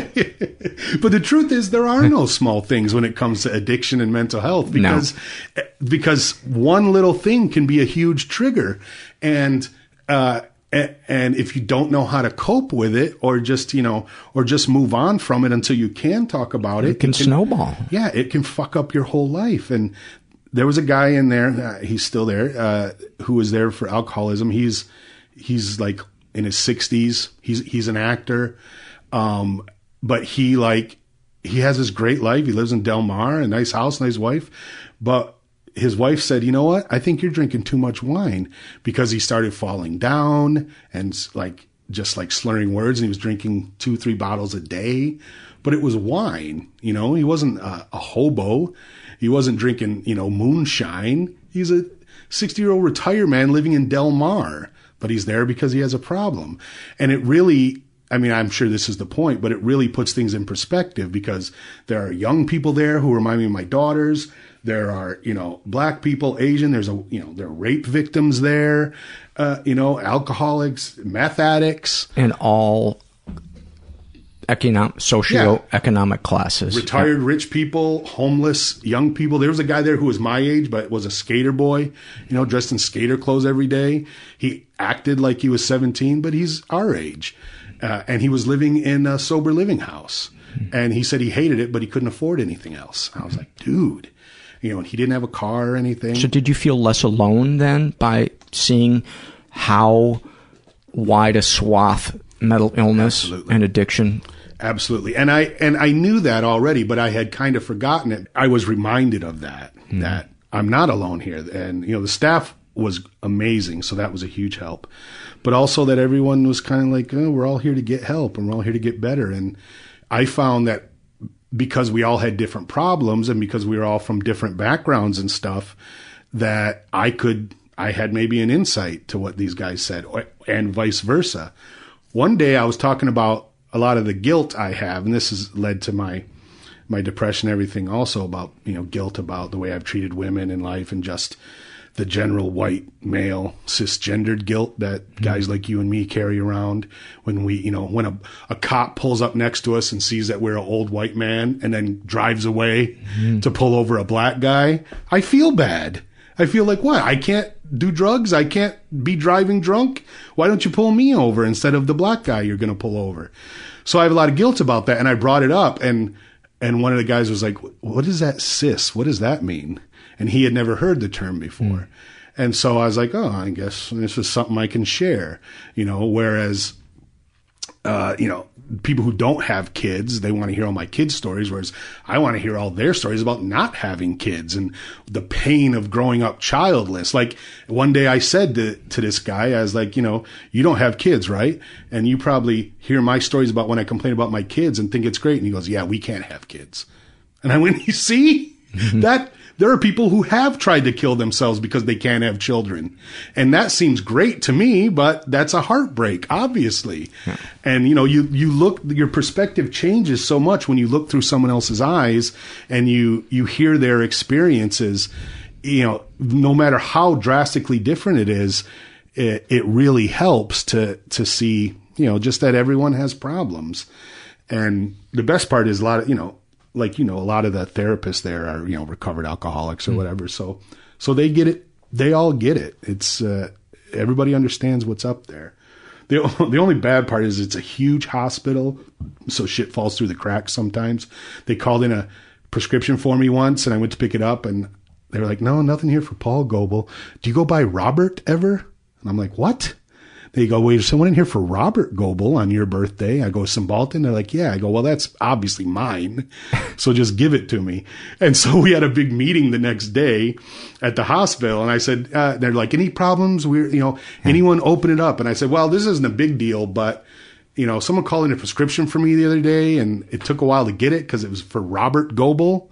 And the woman's like, oh, okay. Thanks, Paul. And I go, yeah, everybody, my name's Paul. I don't go by Bob, Bobby. It's I don't know where they got Robert from, but that's my point. Because I'm sure some people thought, why is he, you know, so they said Robert instead of Bob, big deal.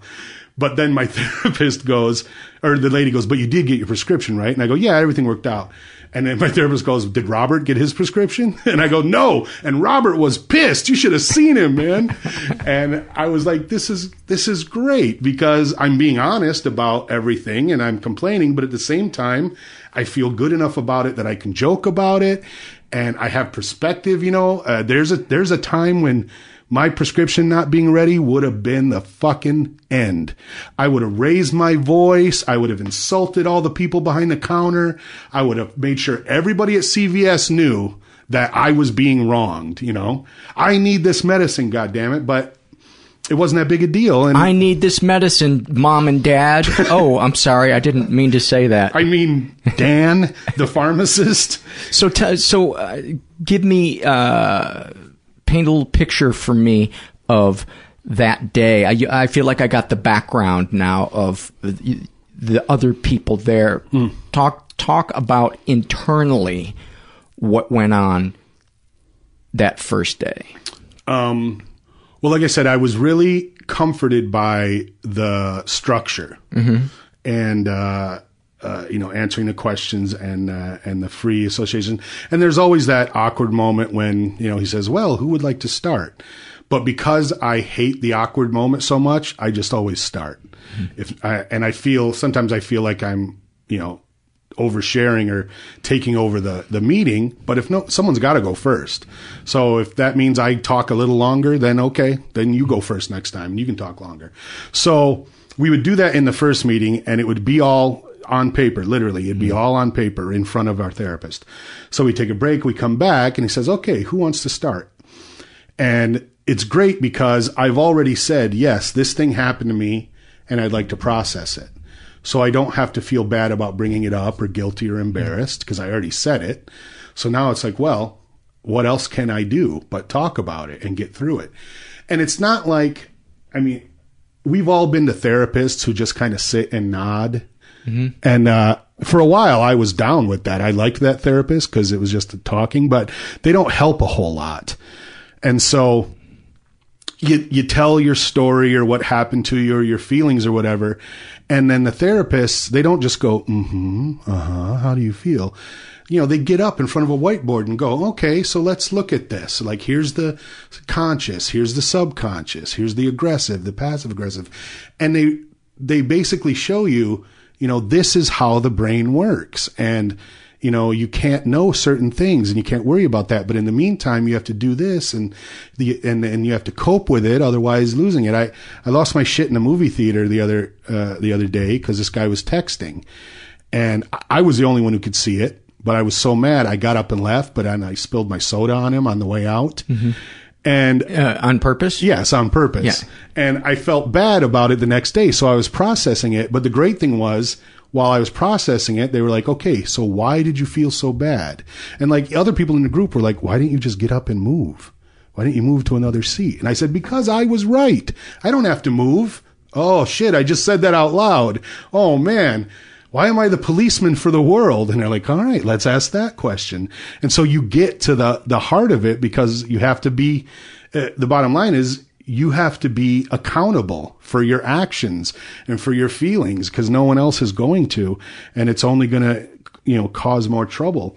So, you know, they're like, okay, so what else could you have done? And that's really the best part. And you think, well, what could I have done? I could have lost my temper and yelled at him. No, you could have tapped him. You could have switched seats. You could have stepped outside and come back in. You could have left.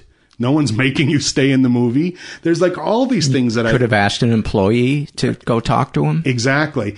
And and then and then they point out. And by the way, But I like what you did. right. So do I. But then Brian points out, and also let's remember, you don't know why you can't read his mind. You don't know why he's texting. And I and I and I immediately went, yeah, you know what? Maybe his friend tried to kill himself, and he's in the hospital, and he can't get a hold of him, and he's asking his wife, how is he doing? And I thought that's exactly what happened to me. When I was in the hospital, nobody could get a hold of me, and Jim and my wife were trying to disseminate information to everybody. That could easily be what he was doing, or worse. Uh, he could have been some crazy a-hole with a gun in his backpack, and when I bumped into him and spilled my soda, he could have pulled it out and shot me that's not unheard of, you know, that people get shot in the movie theater. So, you know, as funny as it is, and it, uh, to spill a soda on a guy on purpose, it really is irresponsible and fucked up, and it's not the right thing to do. And and that's what you get at. That's the what we get at in in the therapy is that basically you say these things out loud and you hear yourself say them and you look around and everybody goes, hmm, yeah, that sounds about right. And so you get that immediate uh, feedback. So w- w- would it be fair to say then is that you one of the things you learn is that it's o- it's okay to have any kind of feeling that's not a reflection of who you are, but how you express that is is what's important. What you do with that Absolutely. feeling. Yeah, because feelings, you know, are not right or wrong. They are what they are. But the fact that you they're conscious feelings gives you the, the you know the leg up, gives you the opportunity to deal with it. And there are just a multitude of coping skills you can use. And again, that's one of the, th- like in a handout they gave us, it was like, look at all these coping skills, meditation, deep breathing, talking to a friend. I was like, really? That's a coping skill? Talking it out? Oh, I should do that more often. And that's the other, that's, if there's any upside to, uh, trying to kill yourself, it's that people give you a wide berth when you get out of the hospital. That's the time to take advantage of them. Yeah, because you can say to people, listen, I may be oversharing or whatever, but I think you're awesome. Like I said, I love you to a lot of different people that I was scared to share that with, or just people, or just people that I wanted to say, you know what? I've always felt that there was a block or something in our relationship, or I always felt that you maybe resented me or I resented you and I want to squash that. And normally, you know, a guy like me or you would go, all right, easy. You don't need to get all Dr. Phil on us. But when you just get out of the hospital, a reasonable person goes, oh, okay, cool. That's cool. Cause they, they know you're trying to get through shit. So I took advantage of that a hundred percent. I, I mean, I, and a lot, and a lot of it getting back to the guilt about the way I treated my mom, you know, I still, every day I have to deal with this crippling guilt about the way I treat women. And I try to really be a voice for the unvoiced, uh, and try to be on the right side of history, especially now. But I feel like I have to be a voice for that other, you know, to make up for all the other shit that I've done. And again, that's not a real thing. I don't owe anybody anything like that, but I can then cope with it if, you know, cause I can't change anybody's mind really. And, you know, in the old days when I used to just seek out people on the internet to argue with on Twitter and Facebook and stuff, now I, I say, I, maybe I'll have an opinion, but, but I can now s- stop myself and go, oh, this isn't going anywhere. You know, the the day that you that it really is cemented in your mind that you're not the world's police is like getting out of prison. It is like Yeah. getting out of prison when you realize, oh, I'm not a bad person if I let other people, you know, act the way they want to act. Yeah. It's none of my fucking business. And the funny thing is, like, sometimes we all get angry on injustice. We'll see someone who's just posts some horrible, virulent thing like uh, this Colin Kaepernick guy, this football guy. Obviously, the racists were happy to swarm on him and use the N word and stuff, and it makes makes us mad. And you just want to say, I don't care what you think about him, don't say that. Don't mm-hmm. say that word. But then it gives you. It's nice to be able to stop and go, oh. He just was looking for an excuse to use that word. He really couldn't care less. And so the, there's so much power in clicking the block button on that guy. Yeah, And, just, and saying, thank God I'm not that sick person. Right? I I mm-hmm. don't know him and I don't know anybody like him. And it's funny because I'm sure you, like me, have a million like Facebook friends that you've mm-hmm. never met before, you know, people who listen to podcasts or whatever. But every once in a while, you'll see one of them post something and you go, oh, Click. that's who you are. Unfriend. Yeah, okay, bye. And you know what? I don't care how many emails you sent me going, hey, man, your podcast is great and do this. And you're clearly a douche. And I have no responsibility to you. I don't owe you one thing. So goodbye, motherfucker. Let's go to the last session of that first day. Okay. Uh, I did the regular check in thing and then we did the processing for the second hour. Third hour was, I think it was about meditation where they were teaching us the different ways you can meditate. And that was an eye opener because I always thought meditation was sitting for an hour quietly listening to music, but that's not it at all. No. You can meditate for five minutes, 10 minutes. You can walk and meditate. That I downloaded an app on my phone that my wife gave me. I love it. I sit in my backyard and I listen to it. Sometimes in between sessions, I would sit and do 10 minutes. It's amazing. And then you keep track of it too now. Hmm. So that was a big eye opener. So then we had lunch.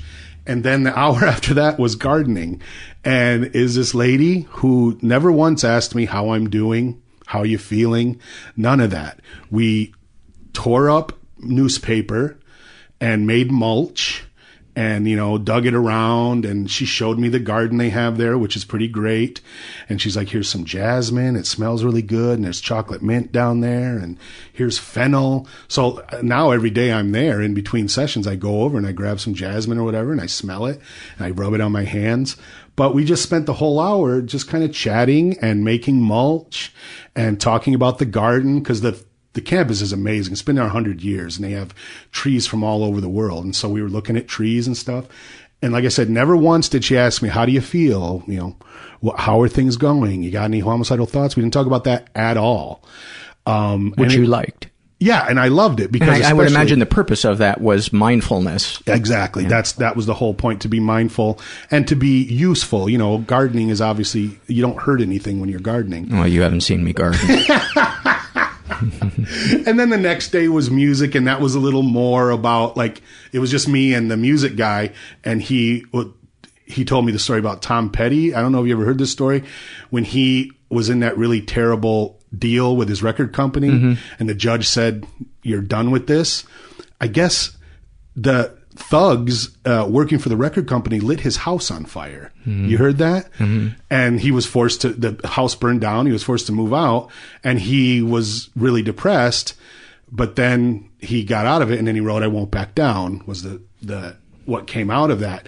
So the guy told me that whole story and i was like well that's that's really quite an uplifting story from tom petty. And he's like so let's sing the song. And he pulls out his guitar and the two of us sat there and sang i won't back down. And it was awesome because i like to sing and uh, I didn't feel self conscious because it was just me and him, and I was able to sing and actually, you know, hear the lyrics and apply them to my life. You know about how I'm not going to back down from my depression and my anxiety and my fear of the daily uh, daily stresses I have, and uh, and it was like I was just like, wow, how do you guys do it? How do you know the things to say? Because at one point we were cr- we were singing, and I just burst into tears.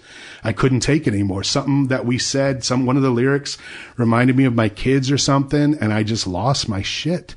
And I was like, wow, you guys are good at what you do. And he, he kind of smiled and was like, yeah, this is, but it, the great thing is, uh, you know, like you said, crying is so healthy and so cathartic. Uh, that that's everybody says that. Like once they get you crying, it's almost like here we go, let's do it, let's do it's it. It's your soul blowing a load, Paul. It really is. It really is. One day I was uh, I was talking about something with, with my therapist, and I went, "I'm sorry, uh, I'm sorry, I'm getting a little choked up here." And he goes, "Yeah." Like he was Yeah. ready. This is not the place to apologize. right? He goes, that. he goes, yeah. If you want to Yeah. cry, do it. It was almost like he was Oh, pushing yeah. me. I high go into it. five people when they said, "Man, I you know was bawling my eyes out." I'm like, "That's Yeah. awesome! This is the Yeah, and especially for dudes, you know, obviously it's harder for guys to cry in front of people because of society and whatever. But if you can get past that, and you know, therapy in a hospital, well, that's the place to do that, man. And if you can find a support group, I have a a, a support group that I go to, it, and it, this one is just men, Mm-hmm. and we cry in front of each other. We crack dirty jokes. We, we it runs the gamut, and it is so safe to be yourself in there. And it's really where I've learned to to grow up and start to become a man. And it's and it's strange to think that you're almost fifty and you're just starting to become a man. It's a little sad. Yeah, I Yeah. feel that same way. I've had two marriages and two kids, and I'm only now figuring out who I am. But the great thing about it, about groups, about meetings, about therapy, is that when you do all that and you walk out into your regular life, you feel 20 pounds lighter. You feel stronger. You feel braver. You feel like, man, I just broke myself down in there. And look, here I am put back together. So fuck you people. I can, I can face anything. And it's, and it's amazing because they're, I only go three days a week now and some, and I go Monday, Tuesday, Friday. So sometimes shit will happen on a Tuesday afternoon and it's rough getting through to that mm-hmm. Friday morning, but I can keep it together because I know I'm going to get in there on Friday. I'm going to unload. Everyone's going to be supportive. I'm going to get some good advice. The funny part is when they say, when you give yourself the advice, when you unload and go, but I guess I could have done this or that or this. And they all go, "Mm, Yeah. well, try that next time. That's recovery, man. That's recovery. It's fucking crazy. Well, dude, I'm uh, I'm glad you're around. Thank you I'm glad much. you're around. It would have really broke our our hearts to uh, have have lost you without getting a chance to tell you we love you because I'd never Mm-hmm. I'd never told you that I that I love you until we talked on the phone after it. Yeah, and it was it's funny because you you were one of the few people who actually called me. You know, when I got home, I had a million texts and emails and stuff from fans and listeners, and because I don't know if you saw, but when I was in the ambulance on my way to the second hospital to the Nut House.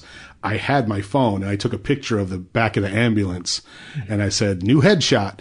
Uh, but then I texted, Hey, just try to kill myself, everybody. I'll try to live text while I'm in the hospital. And then they took away my phone. So that's all people heard. So some people thought I was kidding. Obviously, some people didn't know what to make of it. One girl tw- sent me a, a tweet that said, if this is a joke, I don't get it. And I was like, yeah, it's not a joke. So It was a tweet for help. yeah, it was absolutely. And if you look at like my tweets before that, you'll see like one of them I said, I, I came up with this great joke, which I thought was hilarious at the time. Knock, knock. Who's there? Nobody. Nobody ever. That's pretty funny until two days later when I tried to kill myself. So, uh, but it's great because now I can talk about it. Uh, I don't have to hide it. I can talk about it like, I, in fact, when I say, when I talk about trying to kill myself, I often say, when I killed myself. It comes out, you know, when I killed myself, I blah, blah, blah. Because that's what I feel like. I feel like I succeeded in killing that person who was completely ill equipped to deal with what was going on. And I'm not that person anymore. I'm not as sad. I'm not as depressed. I'm not as scared. I mean, I'm still, uh, you know, I'm still a work in progress, like we all are. But I'm, I killed that person, and I came out a different guy. And I, I couldn't have done it without your help and the help of everyone who, uh, who reached out. And if there's anything I can say is that if you need help, please reach out because sometimes people just don't know and they're caught up in their own shit and they don't notice it, even family members. And it's really easy, you know, for them to overlook it. And when you say you need help, you know, that's all it takes is just please, I need help. And if someone says that to you, you know, take them seriously. Don't underestimate it and just let them know that they are loved. You can tell the people who I talk to who have been through it because they all say you are loved. You are loved over and over again. And and it, it never gets I, I never get tired of hearing it. It's it's a great thing. So i appreciate it. And if people want to find your podcast, Well, I'm wrapping up my second podcast, Hey Watch This, but you can that's available on iTunes. We got two more episodes because I'm moving to Arizona, but I'll be doing more stuff. Uh, the best thing to do is follow me on Twitter at Paul Goebel Show. Anytime I'm performing or doing a podcast or whatever, when this comes out, I'll you'll you can do, do it there. And, We'll put a link on the website to all all of your stuff. and uh, and you can be my friend on Facebook. I'm happy to friend anybody who is cool. If you turn out to be a douche, I'll just block you later on. But uh, I'm not so famous that I have two Facebook pages. so uh, yeah, feel free to reach out. I'm happy to hear and and you know I responded to everybody who was like, "Hey, glad I glad you're around. You know, glad you you didn't succeed, and it's great to hear." And so you know those kind of real, honest sentiments are are what makes it what makes life worth living. So I appreciate all the support, and I hope to hear more of it. Thanks, buddy. Yeah. Many, many thanks to uh, to my buddy Paul. Um, before I uh, do some surveys, uh, I want to um, give some some love to our sponsors. Uh, let me tell you about Madison Reed. Madison Reed started with a simple mission to make luxurious at-home hair color with ingredients you can feel good about. Madison Reed is a uh, salon-quality hair color with an authentic personal touch. They're so passionate about you loving your color, expert colorists support you every step of the way. Madison Reed brings the prestige, pampered salon experience to the time-saving, time-saving, money-saving convenience of your home. You can experience shiny, beautiful, natural-looking hair color with Madison Reed. It's made with ingredients you can feel good about. Uh, it's the first ever six-free permanent hair color, free of ammonia, parabens, resorcinol, PPD, phthalates, and gluten. It's crafted in Italy, just outside Milan. Uh, it's infused with nutrient-rich keratin, argan, argan oil, and ginseng root extract to protect and pamper your hair like never before. Madison Reed delivers salon-quality color to the convenience of your own home. Choose from over 40 luxurious shades for every skin tone and hair texture. With 100% gray coverage and the support of Madison Reed expert colorists who will guide you every step of the way, you can color with total confidence. Find your perfect shade at Madison Reed, I'm sorry, madison-reed.com. Try it, love it, satisfaction and happiness guaranteed. That's the beauty of Madison Reed. So go find your perfect shade at madison-reed.com and get 10% off plus free shipping on your first color kit with the offer code HAPPY. And uh, I will put all of that, there will be a link uh, on this, on uh, this episode on our website. Um, and I want to also give some love to uh, ZipRecruiter. Are you hiring? Do you know where to post your job to find the best candidates? Well, posting your job in one place is not enough to find quality candidates. If you want to find the perfect hire, you need to post your job on all of the top job sites, and now you can. ZipRecruiter already has 9 million resumes you can search through in their database. You can add multiple people to your account to make it the most efficient for your team to find the best hire. With ziprecruiter.com, you can post your job to 100 plus job sites, including social media networks like Facebook and Twitter, all with a single click. ZipRecruiter is a search engine for finding and posting jobs. Find candidates in any city or industry nationwide. Just post once and watch your qualified candidates roll in to ZipRecruiter's easy-to-use interface. No juggling emails or calls to your office. Quickly screen candidates, rate them, and hire the right person fast. And if you have any issues, ZipRecruiter's friendly and human support staff is ready to help. Find out today why ZipRecruiter has been used by over 1 million businesses. It's been featured on Forbes, Wall Street Journal, Time Magazine, New York Times, TechCrunch, and CBS.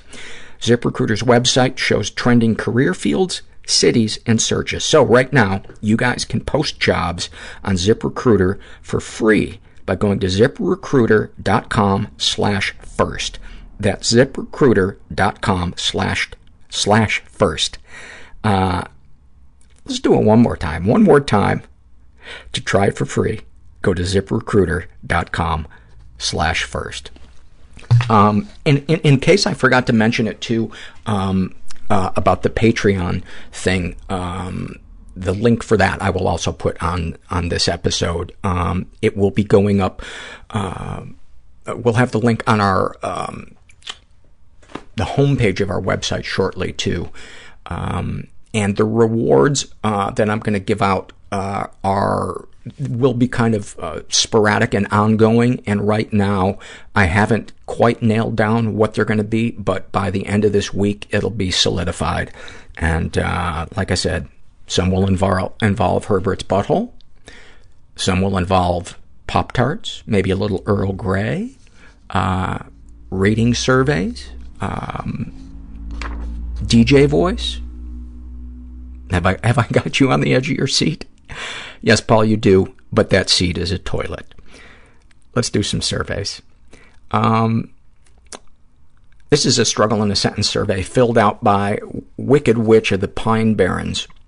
And about her anxiety, she writes, um, constantly coming up with doomsday scenarios for every possible occurrence. The upside being that I experience a lot more relief than I think most people are used to. So when the sky does not, in fact, fall, and I'm very rarely caught off guard when it does, uh, I get that. I get that. Sometimes I will have immense relief when I stand up after bending down and sipping at a water fountain, um, almost in disbelief that somebody hasn't chopped my head off snuck up from behind and chopped my head off. Your, I don't know how to pronounce this name. I'm, I'm going to give it my best shot. Your Kiarchy is showing. I think uh, that may be sh- short for patriarchy. Um, they're gender fluid and about experience and about uh, experiencing racial or cultural bias, knowing that no matter where I go, no matter how quote, respectable I act and carry myself, no matter how hard I try to educate myself and others, and no matter how peaceful and polite I am in the face of racism, I will be nothing more than a N-word to some. Snapshot from their life. I had an anxiety attack in class the other night, and because I was sitting in the front, I couldn't bring myself to get up and walk out for fear of my classmates noticing me and knowing exactly what was happening to me and why I was leaving. So I just sat there with my mind racing so fast that it made me dizzy to the point of nausea, tears burning down my face, feeling every muscle in my body tense up, and I couldn't move. My God, that that is a fucking nightmare. Um, my professor soon noticed and later ushered me out of the class inconspicuously during a small group activity. She then took me into an empty classroom and said I could stay there as long as I needed. I turned off the lights after she left and sat in the dark, allowing myself to return to reality after I had broken into a full-blown panic attack after leaving class. When she came back to check on me later, she said the classes had ended and caught me up on what I had missed uh, missed. Class ends at 8.30 p.m., which means I was in there for two hours and 15 minutes when I thought I'd only been gone for about a half an hour. My God. And what a compassionate teacher, man. What a compassionate teacher. That's so great that, uh, that they were, they were able to, um, give you what you needed in that moment. Uh, any comments to make the podcast better? This is more for this survey and not necessarily the podcast itself, uh, and then parentheses, which is great, by the way. I would change the wording of question three from sexual preference to sexual orientation. Calling it a preference implies that we have chosen it or that it's optional. Thank you for that. That is a great suggestion. And so I went back into the struggle in a sentence survey and edited it so Instead of saying uh, sexual uh, preference, it says sexual orientation. Um, this is uh, filled out by Implorable, and she shares about her depression, uh, dysthymia, like a dream where I'm conscious but still incapable of changing anything. God, that is so, that is such a good description. Um, other compulsive behaviors, bad sex with older men, uh, and then parentheses, not sugar daddies. Uh, let's put it this way. When someone's that, when someone that bad for us was elected president, I understood why. A lot of uh, people's feelings uh, being expressed in the surveys. Um, this this week uh, about about the election, and um, I have made the decision to not edit those out because they those are not my opinions; those are people's experiences, and um,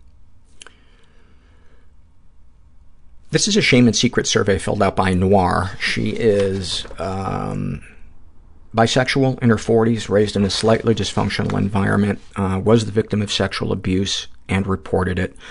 Uh, she writes, when I was 11, my brother's best friend tried to coerce me into having um, sex with him. He was 14. Uh, number two, when I was 14, a man stopped my bicycle and made me watch him ejaculate. It was my first sexual experience. Three, when I was 15, a stranger exposed his penis to me and a friend as we were walking home. Uh, I didn't report that one. The bicycle incident happened on the border of two towns, so I had to tell this story to two small-town cops. The first one did all the classic blame the victim moves. Look at what you're wearing. God, that is unfucking believable that somebody would say, look at what you're wearing. First of all, to anybody, let alone to a 14 or 15 year old child. Um, uh, look at what you're wearing. I never let my daughter even cross the street by herself. He made me create a composite of the man's face even though I could remember no details, so I was worried some random stranger resembling the composite was going to be reported or arrested as being the attacker. The second police station, I had a dedicated sex crimes cop, and she told me I was very brave and did the right thing and gently questioned me. I wasn't allowed to ride my bike alone anymore. The fallout from that incident was much worse than the actual incident. It was my welcome to womanhood in this society. I'm so sorry that you had to experience that.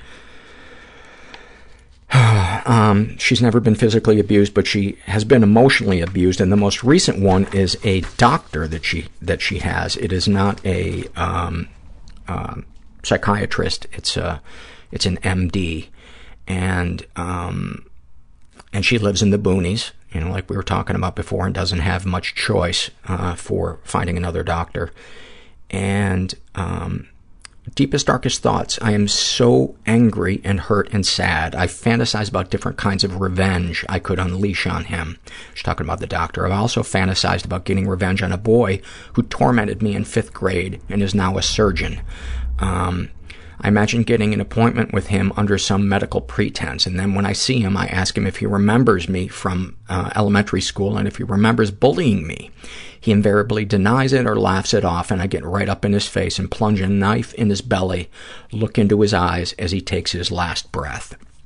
Um, if you've never seen the movie, uh, there's a movie kind of about that um, called The Girl Most Likely uh, with, um, oh God, who is it? I think it might be Stockard Channing, and it was written by uh, Joan Rivers. Came out, I want to say, in like the late 70s, early 80s. Darkest secrets. I once accidentally killed a pet rat by forgetting to feed it. This tortures me. Well, I'm sure, I'm sure it does, but it's time to forgive yourself. You know, beating yourself up is, is not, not, uh, what any sentient thing with a, uh, you know, would, oh, shut up, Paul. Um, sexual fantasies most powerful to you. I fantasize about having sex with more than one man at a time. They are both, um, slash all worshipful of me, beg for my attention, and take turns fucking me and pleasing me. Also, I fantasize about accidentally seeing a very hot guy beating off. I'm watching from a distance, and eventually he realizes I'm watching. He's surprised, but it totally turns him on. You know, I, I had a guest share uh, with me privately one time off, uh, you know, off mic, um, that uh, she she has a similar uh, fantasy, and she's has a tremendous amount of shame about it because she feels like it's unfeminine to um, get turned on by watching a guy uh, masturbate, and um, I'm just kind of curious is is to because I don't hear that one very often, and and I wonder, is it because of um, uh, women have been exposed to um, that uh, earlier in their lives, or it's just because the penis is ugly, or they want an, emo- uh, an emotional attachment as opposed to, you know, it just being object- an ob- objectifying a body. Um, but uh, one of the reasons I wanted to read this survey is this is such a great example, in my opinion, of how things that were traumatizing to us as children can often trigger a sexual fantasy later in life. And it's the brain's way of trying to deal with that trauma. And it's not a comment on your morality. We have no control over what turns us on. Um, anyway, thank you for sharing all of that stuff. This is a What Has Helped You survey. And um, she struggles with uh, anxiety and maybe depression and alcoholism.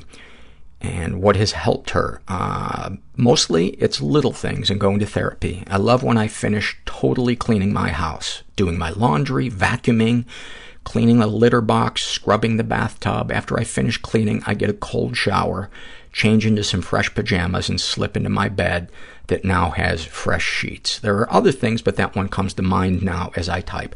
You know, uh, I also, after I clean, I take a cold shower, but that's because I get turned down by vacuuming. Oh, yeah. And it's not the shape of the vacuum. It's the two U's in vacuuming look like a, a, a pair of boobs. And um, that's the only thing, actually, that I can't believe I haven't shared this with you for five years, but the only thing that gets me sexually excited are words that have uh, letters that look look like body parts in the middle of them. Uh, what have people said or done that has helped you? I always love when people text me just to say hi or ask me how I am. It makes me feel like some part of the world thinks about me. Also, when I can tell my girlfriend things and she doesn't judge me. She just tells me to try and stay in the moment. She knows how hard it can be for me, and she always says I do a good job, and she knows how hard I try. That's beautiful. That's beautiful. Thank you for uh, for that. Oh, her name is Rachel. Thank you.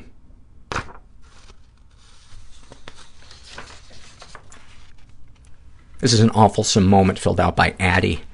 And she writes, uh, I received counseling through my university. If you miss one appointment, they refuse to see you again. Yesterday was a bad day for me, and I missed my appointment because I got the times mixed up. I couldn't even walk home. I ended up crying and having a panic attack in the bathroom for 45 minutes. The second I pull myself together enough to walk out of the stall, my therapist walks in. I immediately tell her I'm sorry and burst into tears. She told me it's okay and made me an appointment for after the Thanksgiving break. God, do I, I just love therapists that, that get it, you know, that just help you feel seen and felt and, and safe. This is uh, filled out by Twice the Rides in Byland. That probably means something, and I don't know what it, uh, oh, I see, because they're uh, bisexual. Um, she writes about her ADD, it's like living with a teenage kid in my brain. I always have to be the mom telling my brain to focus, shut up, do your homework, be careful, etc. It's exhausting. About her bulimia, when I binge, I feel as if my soul will never be full or content. When I purge, I feel as if I must rid myself of everything or else my soul will explode. Boy, there's such vivid descriptions. Thank you for that um, snapshot from her life. I try to avoid the grocery store alone, but sometimes I must go in for staples like toilet paper, coffee, and milk. When I'm walking through the store, the voice starts in my head saying, this'll be the last time. It's okay. You deserve it. Next thing I know, I'm home with bags of junk food, and I devour it as quickly as I can. I'm a student, and I can't afford this, but I do it anyway. I got behind on my bills one month recently just to buy junk food that I would vomit as quickly as possible. How is it I can pull straight A's in difficult classes for my graduate degree, but I can't manage to get out of the grocery store without $50 worth of vomit disguised as groceries? And I think there's a simple answer to that because getting straight A's it is an intellectual endeavor and dealing with bulimia is an emotional and possibly even spiritual endeavor, endeavor. And yeah, there's a mental part to it, to it too, in terms of understanding what you're dealing with. But, you know, you don't have to process trauma or neglect or painful emotions, um, to, to do well on a test. So, um, I guess that's my way of saying stop beating yourself up, said the pot to the kettle. This is the babysitter survey filled out by a woman who calls herself Word Vomit Er Day Baby. I think I pronounced that right. I don't know. Um, but she's gay and uh, in her 20s. And she writes, It's a hazy mem- memory as I still have not addressed it or worked through it. My older sister, who was my constant babysitter, and acted more like a mom to me than my own mother did, did things to me that I've never forgotten at the same time. I remember not wanting to do it back to her, but she did towards me. I do remember that later that evening, uh, I said, that was fun, we should do it again. She said, no, it's never going to happen again, and it never did, but I've never talked to her about it. We're very involved in each other's lives as far as the fuck-up in the family can be with her white sheep siblings. Um, did you ever tell anyone? Uh, did you think it was normal? Do you believe it had any effect on you? Um, uh, I had previously, when four, uh, been molested and never told anyone until I was 11 years old. I was probably six or seven tops when this happened with my sister. By then, I'd had multiple, I'll show you mine if you show me yours. Um, uh, so no, I have never really said anything to anyone. I've told a couple of people as an adult that it happened, but never really felt anything attached to it until today. Uh, what feelings come up uh, remembering these things? Uh, if I open this door, I have the capability to break it down and really process it, especially with my therapist, but I'm already so exhausted. So, so exhausted. I have the notorious BPD, and I already have to fight every day. I don't want to open the door. I don't want it to suck me in. I never know what my brain is capable of making, um, is capable of making my entire brain and soul feel from one moment to the next. Ugh. Do you feel any damage was done? Damage? Uh, most likely. She's my only sister. I honestly question if she remembers, but of course she does. She was a teenager, fully developed. Damage was done. Along with my other experiences, damage was definitely done. Just really am not interested in finding out how right now. Um, thank you for sharing that. Oh, I have to read this. Any comments to make the podcast better? Honestly, at first, your voice annoyed the shit out of me but now I find you hilarious, so it makes up for your voice, I guess. But I was trying to find something wrong with something that I knew was slowly saving my life. I clean houses for a living, solo. There have been days that I've been hidden out in someone's bathroom, shaking, bawling as quietly as possible, and throwing up with anxiety, mania, depression, you name it. This podcast has proven to be the best to get me headed back to reality and being okay. As famously said, uh, the episode Emotional Neglect was a game changer for me totally. That's the episode with uh, Dr. Jonice Webb. So many things made sense. I just want to thank you from the bottom of my overly sensitive and screaming heart. Uh, thank you. I would love to meet you in person and really uh, hear each other's stories. That, uh, thank you so much for sharing that. That really, really um, um, means a lot to me. And I'm sorry that you are struggling and, um, yeah. Uh, this is uh, what has helped you, filled out by a woman who calls herself Garlic Bread Makes Me Come. You guys are the fucking best. You are just the best. Um, her issues are depression, social anxiety, anorexia, and binge eating. Um, what's helped you with them? Sitting in a dim room in bed with my cat. I'll listen to a great podcast and embroider or use coloring in coloring books. No creative pressure, just relaxation. Hours can go by and I won't obsess about what my next meal is. It's not like a Netflix binge either because I don't really feel guilty afterwards as I've been using my mind in creating something constructive. That is awesome. That is awesome. And I would imagine that that keeps you really, uh, really present, you know, like uh, Paul was talking about in, in uh, the interview about the, the gardening or playing the music. Um, same survey filled out by Purple Love, and uh, her issues are grief, trauma, and depression. And what has helped her? Friends, love, coffee, ice cream, friends, books, and music. What have people said or done that has helped? Listening, sitting with me in my pain, distracting me, loving me despite the baggage. Beautiful. Beautiful. Short and sweet and to the point. Uh, Hablo Espanol shares an awfulsome moment. For the last year, I've been studying Spanish. A couple of months ago, I found myself translating all my thoughts into Spanish. I thought, this is so great. I'm really improving. Then I realized I was translating all my thoughts, which means that I can now call myself a stupid, idiot loser in two languages. Fantastic. Thank you for that. Ashley uh, shares about her depression, freezing to death but unable to grab the blanket two feet away.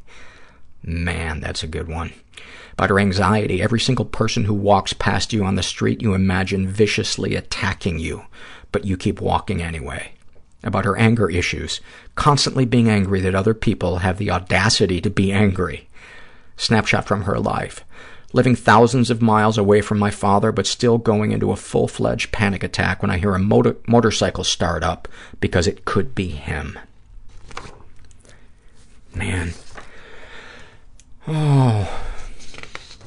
You know, those of us have, who have never really spent time around trauma survivors have no idea of the breadth and depth of the struggle they have with things that trigger them in everyday life, which is why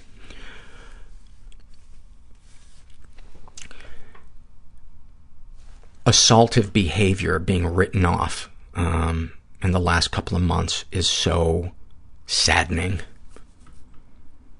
Sassy Asshole shares about her depression. Feeling, excuse me, irritated at everything, yet having no energy to do anything about it about her self-harm, feeling, feeling like I can't breathe until I see those ribbons of red following, followed by shame for being so weak and pathetic. You are not weak and pathetic. You're just feeling overwhelmed by your emotions, which we all experience at some point or another, and you are not weak. You're probably a beautiful, sensitive person who was probably raised in an insensitive environment or with well-meaning parents that just had no tools to pass along to you. Um, this is an awfulsome moment filled out by Only Smoke. And uh, she writes, I've felt depressed most of my life and was diagnosed with depression and anxiety last year. I'm 25. This was actually one of the most helpful things for me, and I felt great relief knowing that I can say it's not just me being lazy or overreacting, etc. I have a name I can put to this thing. It helped me externalize this very internal problem. I felt I was the depressed symptoms, but now I can see them as a symptom that is my identity. I think this is something that's been shared before, but it was just such a strong moment for me that I had to put it down here. I work in mental health on what we call, quote, the front line at a halfway house. I was also diagnosed with PTSD a year ago. It involved something at work that I witnessed. It was honestly the worst thing that's happened to me, and I still have nightmares about it, and I still work there. Being at work is very triggering at times. From this experience, however, I've learned uh, through some really shitty times what dissociation is like, what it's like to feel like I'm in a video game, to not trust my own memory or feelings or judgments anymore. In a way, I feel that this hideous and terrifying trauma has made me better at my job, better at understanding the people I come into contact with and work with. It's also made me open up more at therapy and look at my own dark thoughts. I have more compassion for myself, and I truly don't think this would have happened without this experience. I guess this isn't funny, but it is, it has felt less like a, but it has felt less like a blessing and more like a curse in disguise, which is better than just a curse. thank you for that. And I wholeheartedly agree that um, if we can get some, gets, you know, some processing done and decrease the intensity of that wound or whatever it is, we can be so helpful to people around us. We can be of such comfort. Uh, this is a shame and secret survey filled out by JJ. He is straight in his 40s, was raised in a stable and safe environment.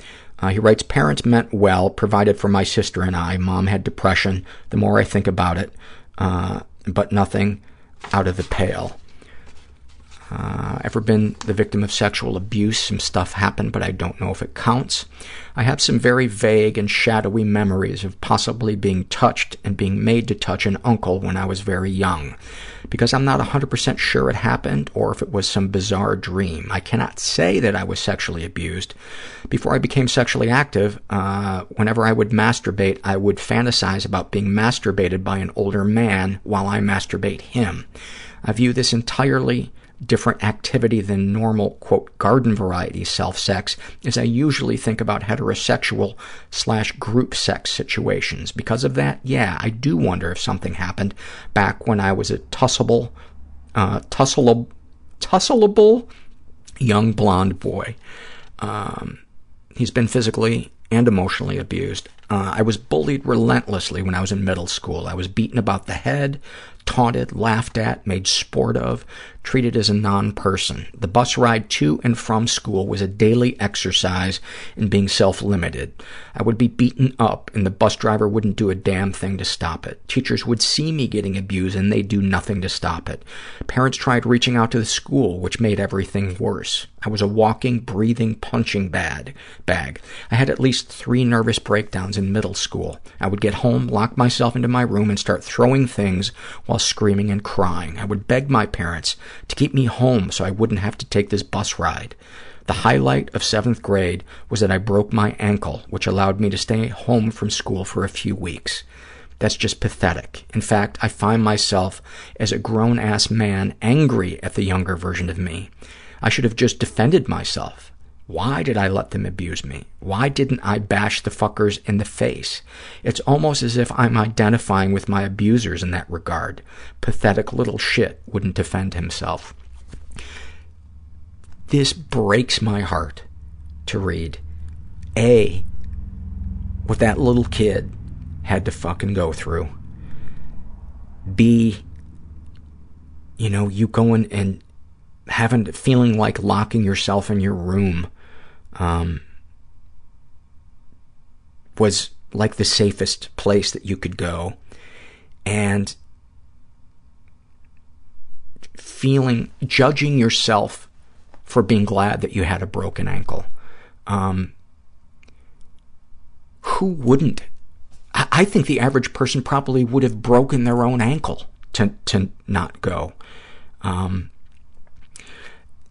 while it didn't in- involve abuse, um, I was really, really small for my age, and all my friends were on the football team in uh, in middle school, and it, it I did not enjoy it because uh, it was just it.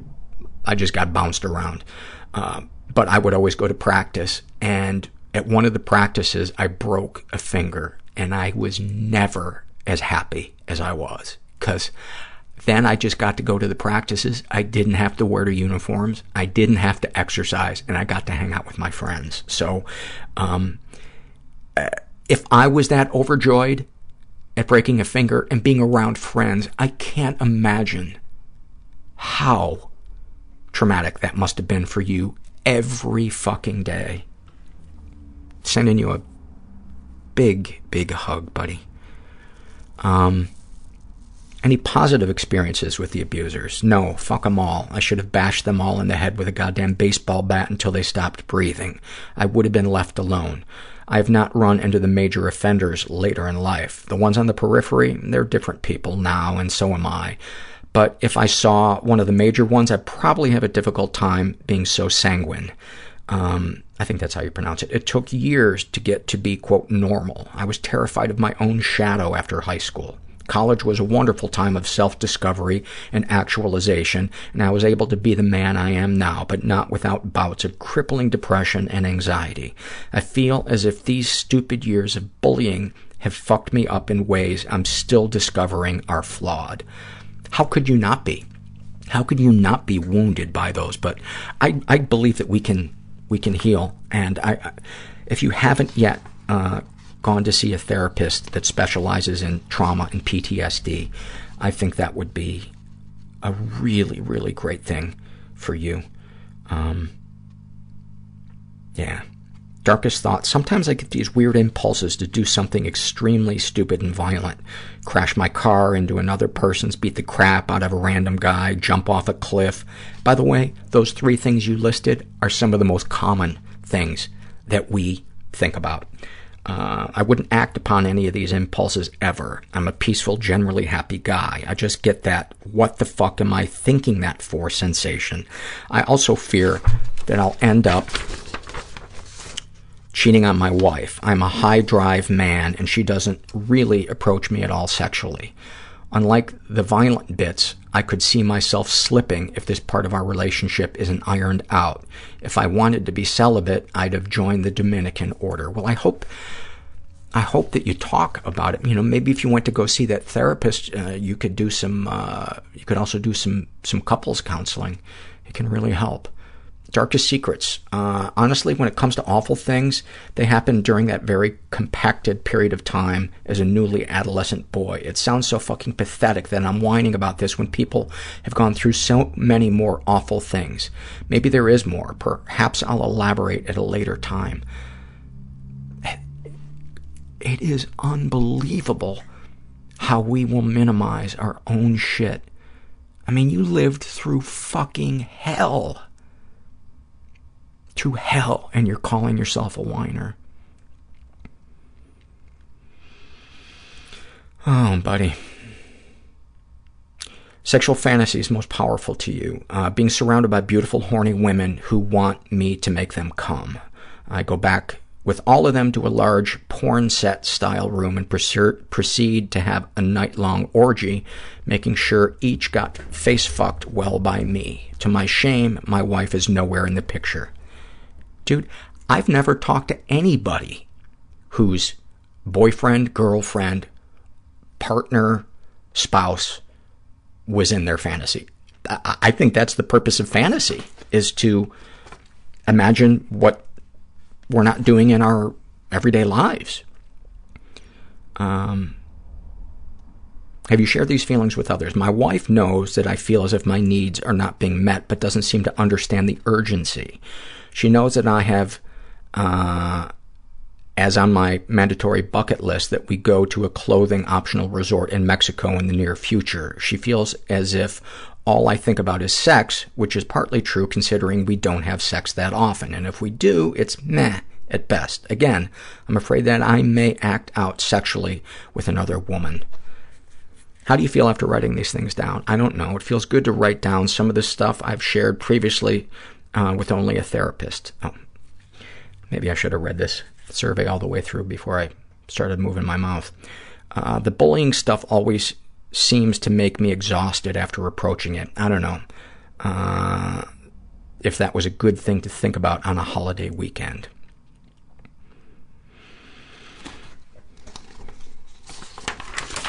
Thank you for opening up about that. You know,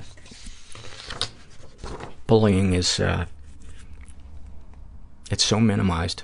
It's so minimized. Uh, this is from the What Has Helped You, filled out by Odd Bird, and her issues are anxiety, depression, grief, and self-hatred. Uh, what's helped her? Art, drawing and watercolor painting. I can't express my feelings, but it quiets down my brain. What have people said or done that has helped you? I go to a monthly art meetup, all ages and all skill levels. No one there is critical. It's about growth being with uh, my tribe helped me grow in confidence and take my art as a therapy instead of another reason to punish myself. The social aspect also helps with my social anxiety. That's fantastic. Thank you for sharing that. A great idea. Yeah, when I was uh, woodworking, I really loved having another woodworker hanging out in the uh, in the shop. Um, as long as they didn't uh, run their fucking mouth and make me have to be interested in their life. Oh, did I say that out loud? Um, and that's not true, by the way. This was filled out by Heather, um, and then she puts common name after that. Her issues uh, is really conflict. I can't deal with it. Causes huge anxiety. I'll do almost anything to avoid it. And what has helped? I learned from uh, short-term counseling at work that anger is a secondary emotion and not a primary one. Anger represents another emotion, be it frustration, disappointment, etc. Um, and I would even say, this is just my opinion, I'm not a therapist, but I did make lasagna once uh, in a pair of short shorts while we played a movie from 1992. I believe really the two primary emotions at the root of everything is fear and love. Because even hate to me is not a basic emotion. I think hate is always driven by fear. Um, it's why I think support groups are so great because, and therapy, because once you find out what you're afraid of, then when you're agitated, angry, upset, you know, lonely, whatever, um, a lot of times you can go uh, over that fear list and go, what might I be afraid of, you know, happening in the future or what happened in the past? And for me, it's been one of the tools that I, I break out most frequently, and it almost instantly helps bring me um, some peace or some calm. Uh, I'm with stupid shares an awfulsome moment. A while back, I was admitted to the psych ward for the infamous 5150. Distraught and crying during the less than proud moment of answering intake questions in the ER, I was approached by a man on the other side of the glass partition who excitedly questioned my allegiance to the Boston Red Sox. I realized that in my depressed and highly emotional state, I had thrown on a baseball cap as it would make me invisible I'm not a sports fan and haven't realized uh, that uh, the team was winning uh, the game that night. I looked at him, still hungover from last night's bender, with makeup running down my face, and all I could think is, you think I'm fucking crying about the game? If I only had a baseball bat, I would have hit a home run on his face. But sadly, I don't know if the Red Sox use bats. Oh, hit a home run on his face. This has been a great episode. We got face fucking and we got uh, home run face. Uh, I love this name. This is struggle in a sentence filled out by I can't poop at work. And she writes about her depression. Uh, like standing out in the lawn in the pouring rain while you watch a party from outside the window, feeling like a vampire because you cannot get in. God, that is a good one. Uh, about experiencing sexual bias. I came out as bisexual in college. My closest male, quote, friends from then on would make threesome and lesbian, quote, jokes. I was even once pressured to make out with a girl. They were all standing around us, telling me I must not really be bi if I didn't want to kiss a girl. I had such low self-esteem that I made out with her. It was the most uncomfortable 30 seconds of my life, and I feel ashamed that I wasn't able to stand up for myself. It is so sad when when people, and I suppose I, I, I probably, you know, am guilty of this, certainly in my younger life, of assuming that people feel because something is a turn on to me that it must, even in a slight way, be a turn on uh, to you, which is such a terrible assumption to make. Uh, about living with an abuser, I never knew someone could get so angry because I decided to go to the laundromat without them and then belittle me for two hours about everything else I've done wrong snapshot from her life. I'm starting to have a, pa- a panic attack as my boyfriend is yelling at me, not making sense, and seeing me as a horrible piece of shit. He has uh, severe borderline personality disorder. Um, I try to go lock myself in the bathroom, unable to speak because of the panic, and he screams louder and louder uh, for me to say anything. I barely manage a week. I can't. And I'm finally able to break away to get to the bathroom. I lock the door, the panic attack in full I think I'm going to die mode, while he yells at me to come out. Then, 10 minutes later, he's comforting me and telling me he is the piece of shit and that I really didn't do anything wrong. He just overreacted. It's hard to believe I didn't do anything wrong when we just had a three-hour argument. Wow, that has to be... that has to be really, really hard. Uh, this is a struggle in a sentence filled out by invisible and angry black woman in America uh, about uh, being a sex crime victim, victor of a, victim of a never uh, reported shameful sexual assault that took me years to come to terms with. Still to this day, I struggle with the guilt of having been a victim of something I feel like I could have prevented. You know, the first thing that sprang to my mind when I read that sentence was, you know, that would be like saying, um, you know, I got blindsided at an intersection, you know, how could I have let that happen? You know, it, it, don't apply hindsight to that. That's the last thing you need when you're trying to heal and have compassion for yourself. Snapshot from her life. Being an educated black woman in America, I struggle daily with the triple negative of being a woman, being black, and being an educated professional. I have to be the best at everything because daily I have to defy stereotypes the world places on me. Even when my professional performance is outstanding, it's downplayed. I'm constantly marked as the aggressive black person, but yet my white male coworkers can use profanity in front of everyone, including upper management, and not even receive a blink of an eye. The weight of being a, quote, strong black woman is oftentimes suffocating. I just want it to be okay to have feelings and have those feelings be valued like the country values the feelings of, quote, the all-American girl who is always somehow white, blonde, and forever innocent, in parentheses, rolls eyes. Why can't this country just recognize the anguish it has put so many black people through and furthermore black women?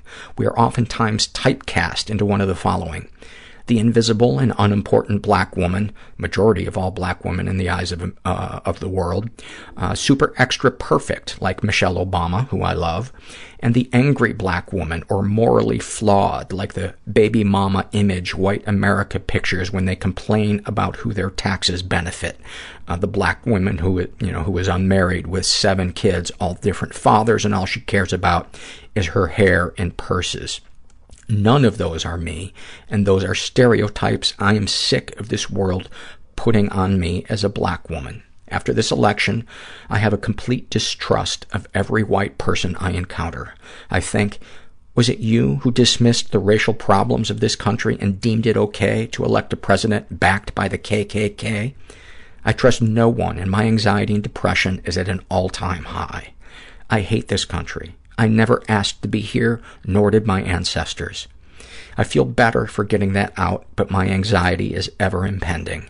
I totally dread facing that world of white faces, seemingly always wanting to talk about things that they refuse to understand are inappropriate to discuss. Uh, any any um, suggestions to make the podcast better? Um, keep doing what you're doing. Can you please have, please have a few more guests of color? Um, we have had some guests of color, but we can always use more guests of color. Um, and, and when you say that, I assume that you're, you're meaning, um, uh, Latinos, uh, Asians, um, uh, et cetera, et cetera. Um, and, uh, we just recorded an episode with Royce White, who is a, a former NBA player, um, he's a professional basketball player and 25 years old. And um, we did a live event, and it was just so great. He's such a great guy. And at 25 years old, so fucking wise. I mean, I think what I, what I was like at 25 years old, uh, it's it's embarrassing. But uh, he lives with OCD and uh, anxiety and he addresses a race in our interview as well.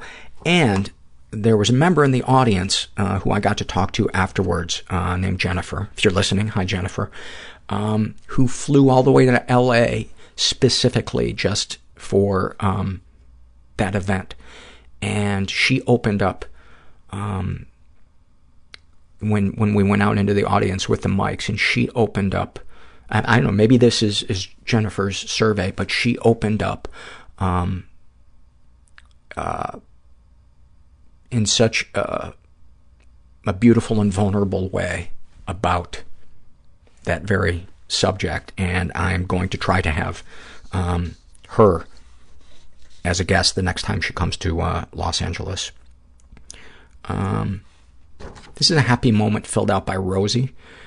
And she writes, I drove up to Des Moines from Kansas City for a friend's wedding and had planned to spend an extra day in town to explore the city a little. I've always enjoyed exploring new places, and as much as I love my friend and was happy to be part of her special day, I wanted to plan a respite from the wedding and the pre-wedding planning. I spent the morning enjoying the East Village, looking at all the unique shops and having bre- breakfast at a French cafe. The best, though, was when I went to the art museum. I really enjoy art museums, and they can be deeply personal and emotional experiences for me.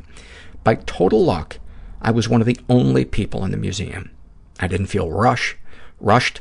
I queued up a classical music playlist and moved slowly through the exhibits, really looking at and considering the pieces. I didn't know this before visiting the museum, but it contained my favorite painting of all time, Automat by Edward Hopper. I was so surprised and delighted that I shed a few happy tears. That afternoon in Des Moines was so peaceful and made me so happy that I couldn't help smiling all the way home. In that moment, it was hard to think of myself as a depressed person and easy to believe that I won't, that I won't always be a depressed person.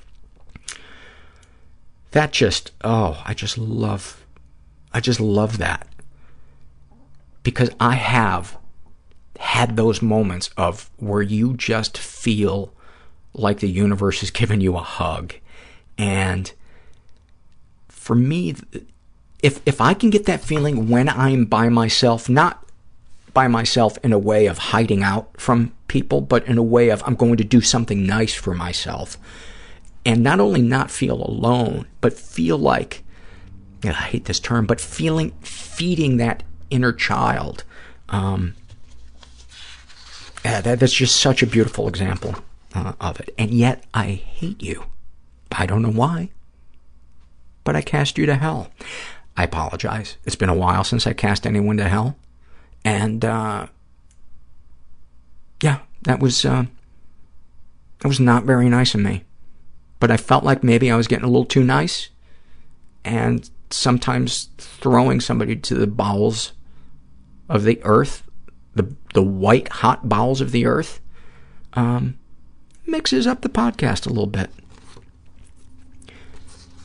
This is a Shame and Secret survey filled out by New York 2016. She's straight, in her 20s, uh, raised in a s- slightly dysfunctional environment.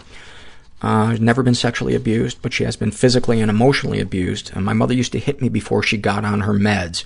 She has depression and can be very manipulative even while on her meds. She makes me feel guilty for things that happened months ago and never has a problem pointing out all the things I've done wrong to her, but forgets all the things I've done right. Uh, if you have not, uh, um, listen, although this, this would be f- more than emotional neglect, but, um, New York 2016, uh, it probably wouldn't hurt to read, um, Dr. Jonice Webb's book, uh, Running on Empty. Any positive experiences with the abusers? Uh, I love my mother very much, so I tend to always apologize for whatever she thinks I did rather than stick up for myself. Yep, yep, she's using that wear you down to control you. Darkest thoughts. I sometimes think about what it would be like to have sex with a child. Sometimes I wish people that I don't like would die in an accident so I don't have to deal with them anymore. Darkest secrets. I molested my sister when I was nine or ten. I didn't know what I was doing at the time. I had just discovered masturbation and, and had my first orgasm. All I knew was it felt good, so I made my sister get me off, and then I did it to her. When I look back on it now, I feel sick. forgive yourself. You were a child, and you had discovered sex as a way to soothe yourself. You were a child. If you had been raised in an emotionally nurturing environment where you were felt and seen and boundaries were explained to you, that would be another story. But uh, you were a child, and it's time to be good to yourself. Sexual fantasies most powerful to you. I think about being tied up and dominated. Uh, sharing it makes me feel ashamed. You know what I'm going to say about that one. That is, that is so common. Am I calling you a commoner? Absolutely. I'm calling you a peasant. No, that, that is one of the most common sexual fantasies that, that I read, and you should not feel shamed at all. Embrace it. Find somebody that enjoys doing it and explore it. Uh, what, if anything, would you like to say to someone you haven't been able to? I would like to tell the man I'm in love with that I love him.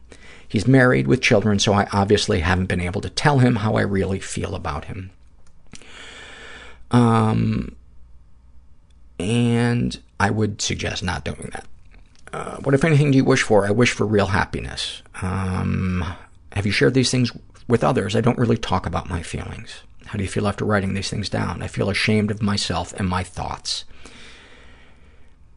Man, there are so many of us that feel exactly like you do. You know, you can switch in and out the events, but the feelings, you are so not alone. You are so, so, so not alone. And the thing that really leaps out to me is I don't really talk about my feelings. I think if you make that a priority, finding somebody who's safe to talk to and knowledgeable, um, I think that that can help get you headed in the right direction. Um, this is from the What Has Helped You survey, um, filled out by Mel, and she her issues are childhood verbal abuse, uh, depression, and insomnia. And what has helped her?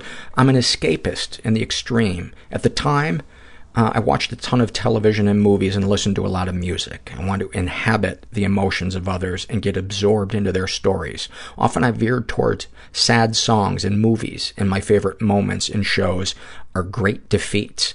Uh, yeah, by the way, if you hear me listening to a lot of Simon and Garfunkel, uh, tell me to dump, double up on my uh, therapy. Uh, I felt that crafted tragedy was more beautiful than real life and used the emotion I got from watching something sad to deal with the emotions I felt in real life. It also made me feel like one day my own story would be useful uh, to someone and help them.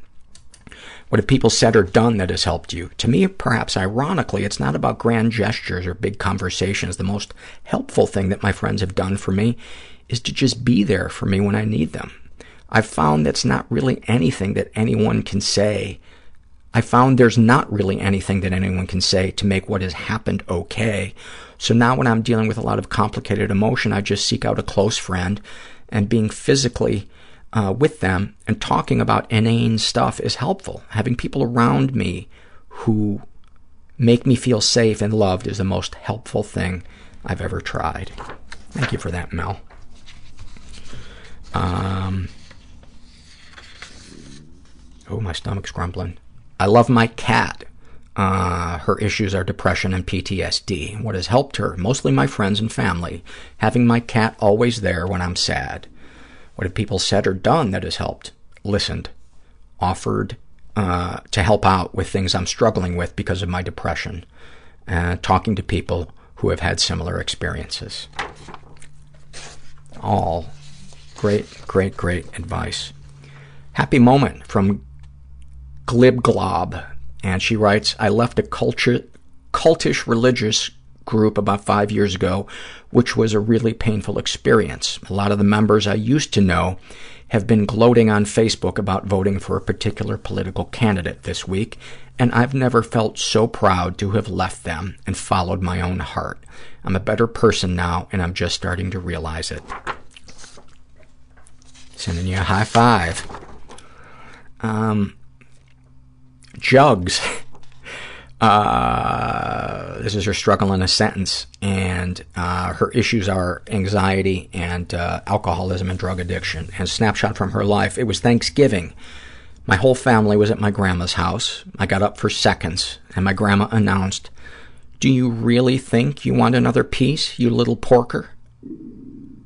I like how my stomach just fucking growled, too. Um, yeah, that, do you really think you want another piece, you little porker? I would like you to have said, do you really want to spend your few remaining Thanksgivings being a fuckface? No? Then fire up your rascal and drive me over some fucking gravy. Maybe I should be a therapist. That's some good advice.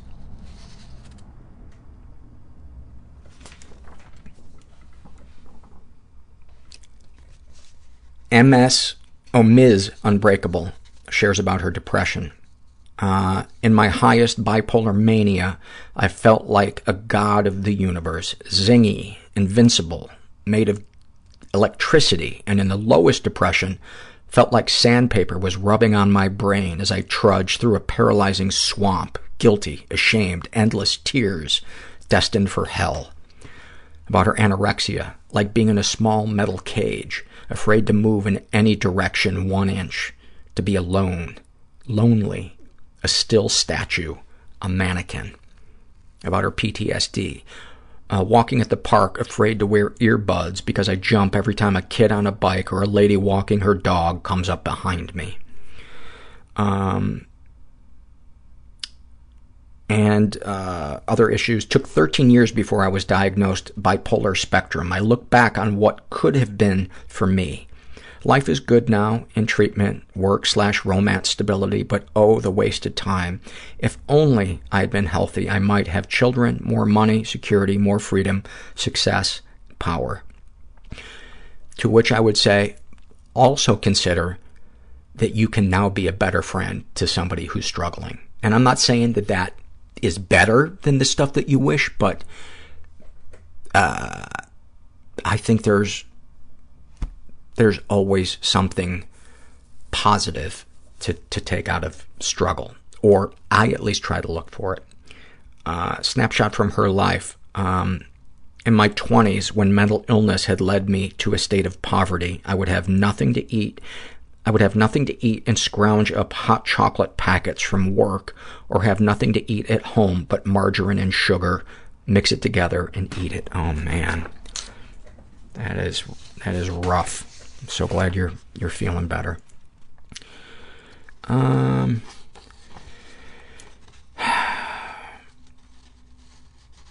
I just want to read one excerpt uh, from this. She, um, her, uh, she calls herself a little girl. Um, she was a victim victim of sexual abuse and never reported it, and also uh, some stuff happened, but uh, she doesn't know if it counts. Um, and uh, her dad was sexually abusive, and I wanted to read this because uh, any positive experience with the abusers, my parents go out of their way to support me financially. I'm currently doing uh, a program, PhD program in clinical psychology at a top uh, North American university, and they are using their pension to support me. They equate financial support with love. They brag about me to their friends, although I know this is more to show off to everyone how great their lives are. I'm never sure if their praises are from the heart or to show off to others. I'm not sure if they've ever done a nice thing that's truly from the heart out of love. That is such an important idea that, that, or truth, because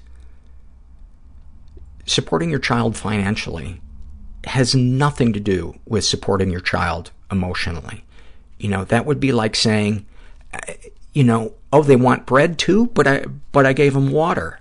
No, there there's like a minimum standard of things that children have a right to. Um, all right, I'm fast forwarding to the end. This was uh, this is a happy moment filled out by a uh, guy. Uh, I'm I'm gonna read this and then tell you the name that he used. Um, he writes, "My home life was never great, but my grandparents uh, was always an escape for me. If it wasn't for my grandmother, I don't think I would ever be okay. Staying up late with her and watching stand up every time we laughed, we would look at each other. Um, she was the water that fed the seed that turned me into a kind soul. I remember near the 4th of July, we stayed up till 1 in the morning setting off fireworks in people's yards, trying to wake up strangers or maybe people she didn't like. She was just always there for me. I miss her and I still love her. She's the only reason I hope there is an afterlife. I'm not glad she passed. I'm just glad she was there. It is so beautiful. And uh, the name he used, even more beautiful. Grandma never fingered me. You guys are the best. The best. I'm not just blowing smoke. It is not smoke. Um,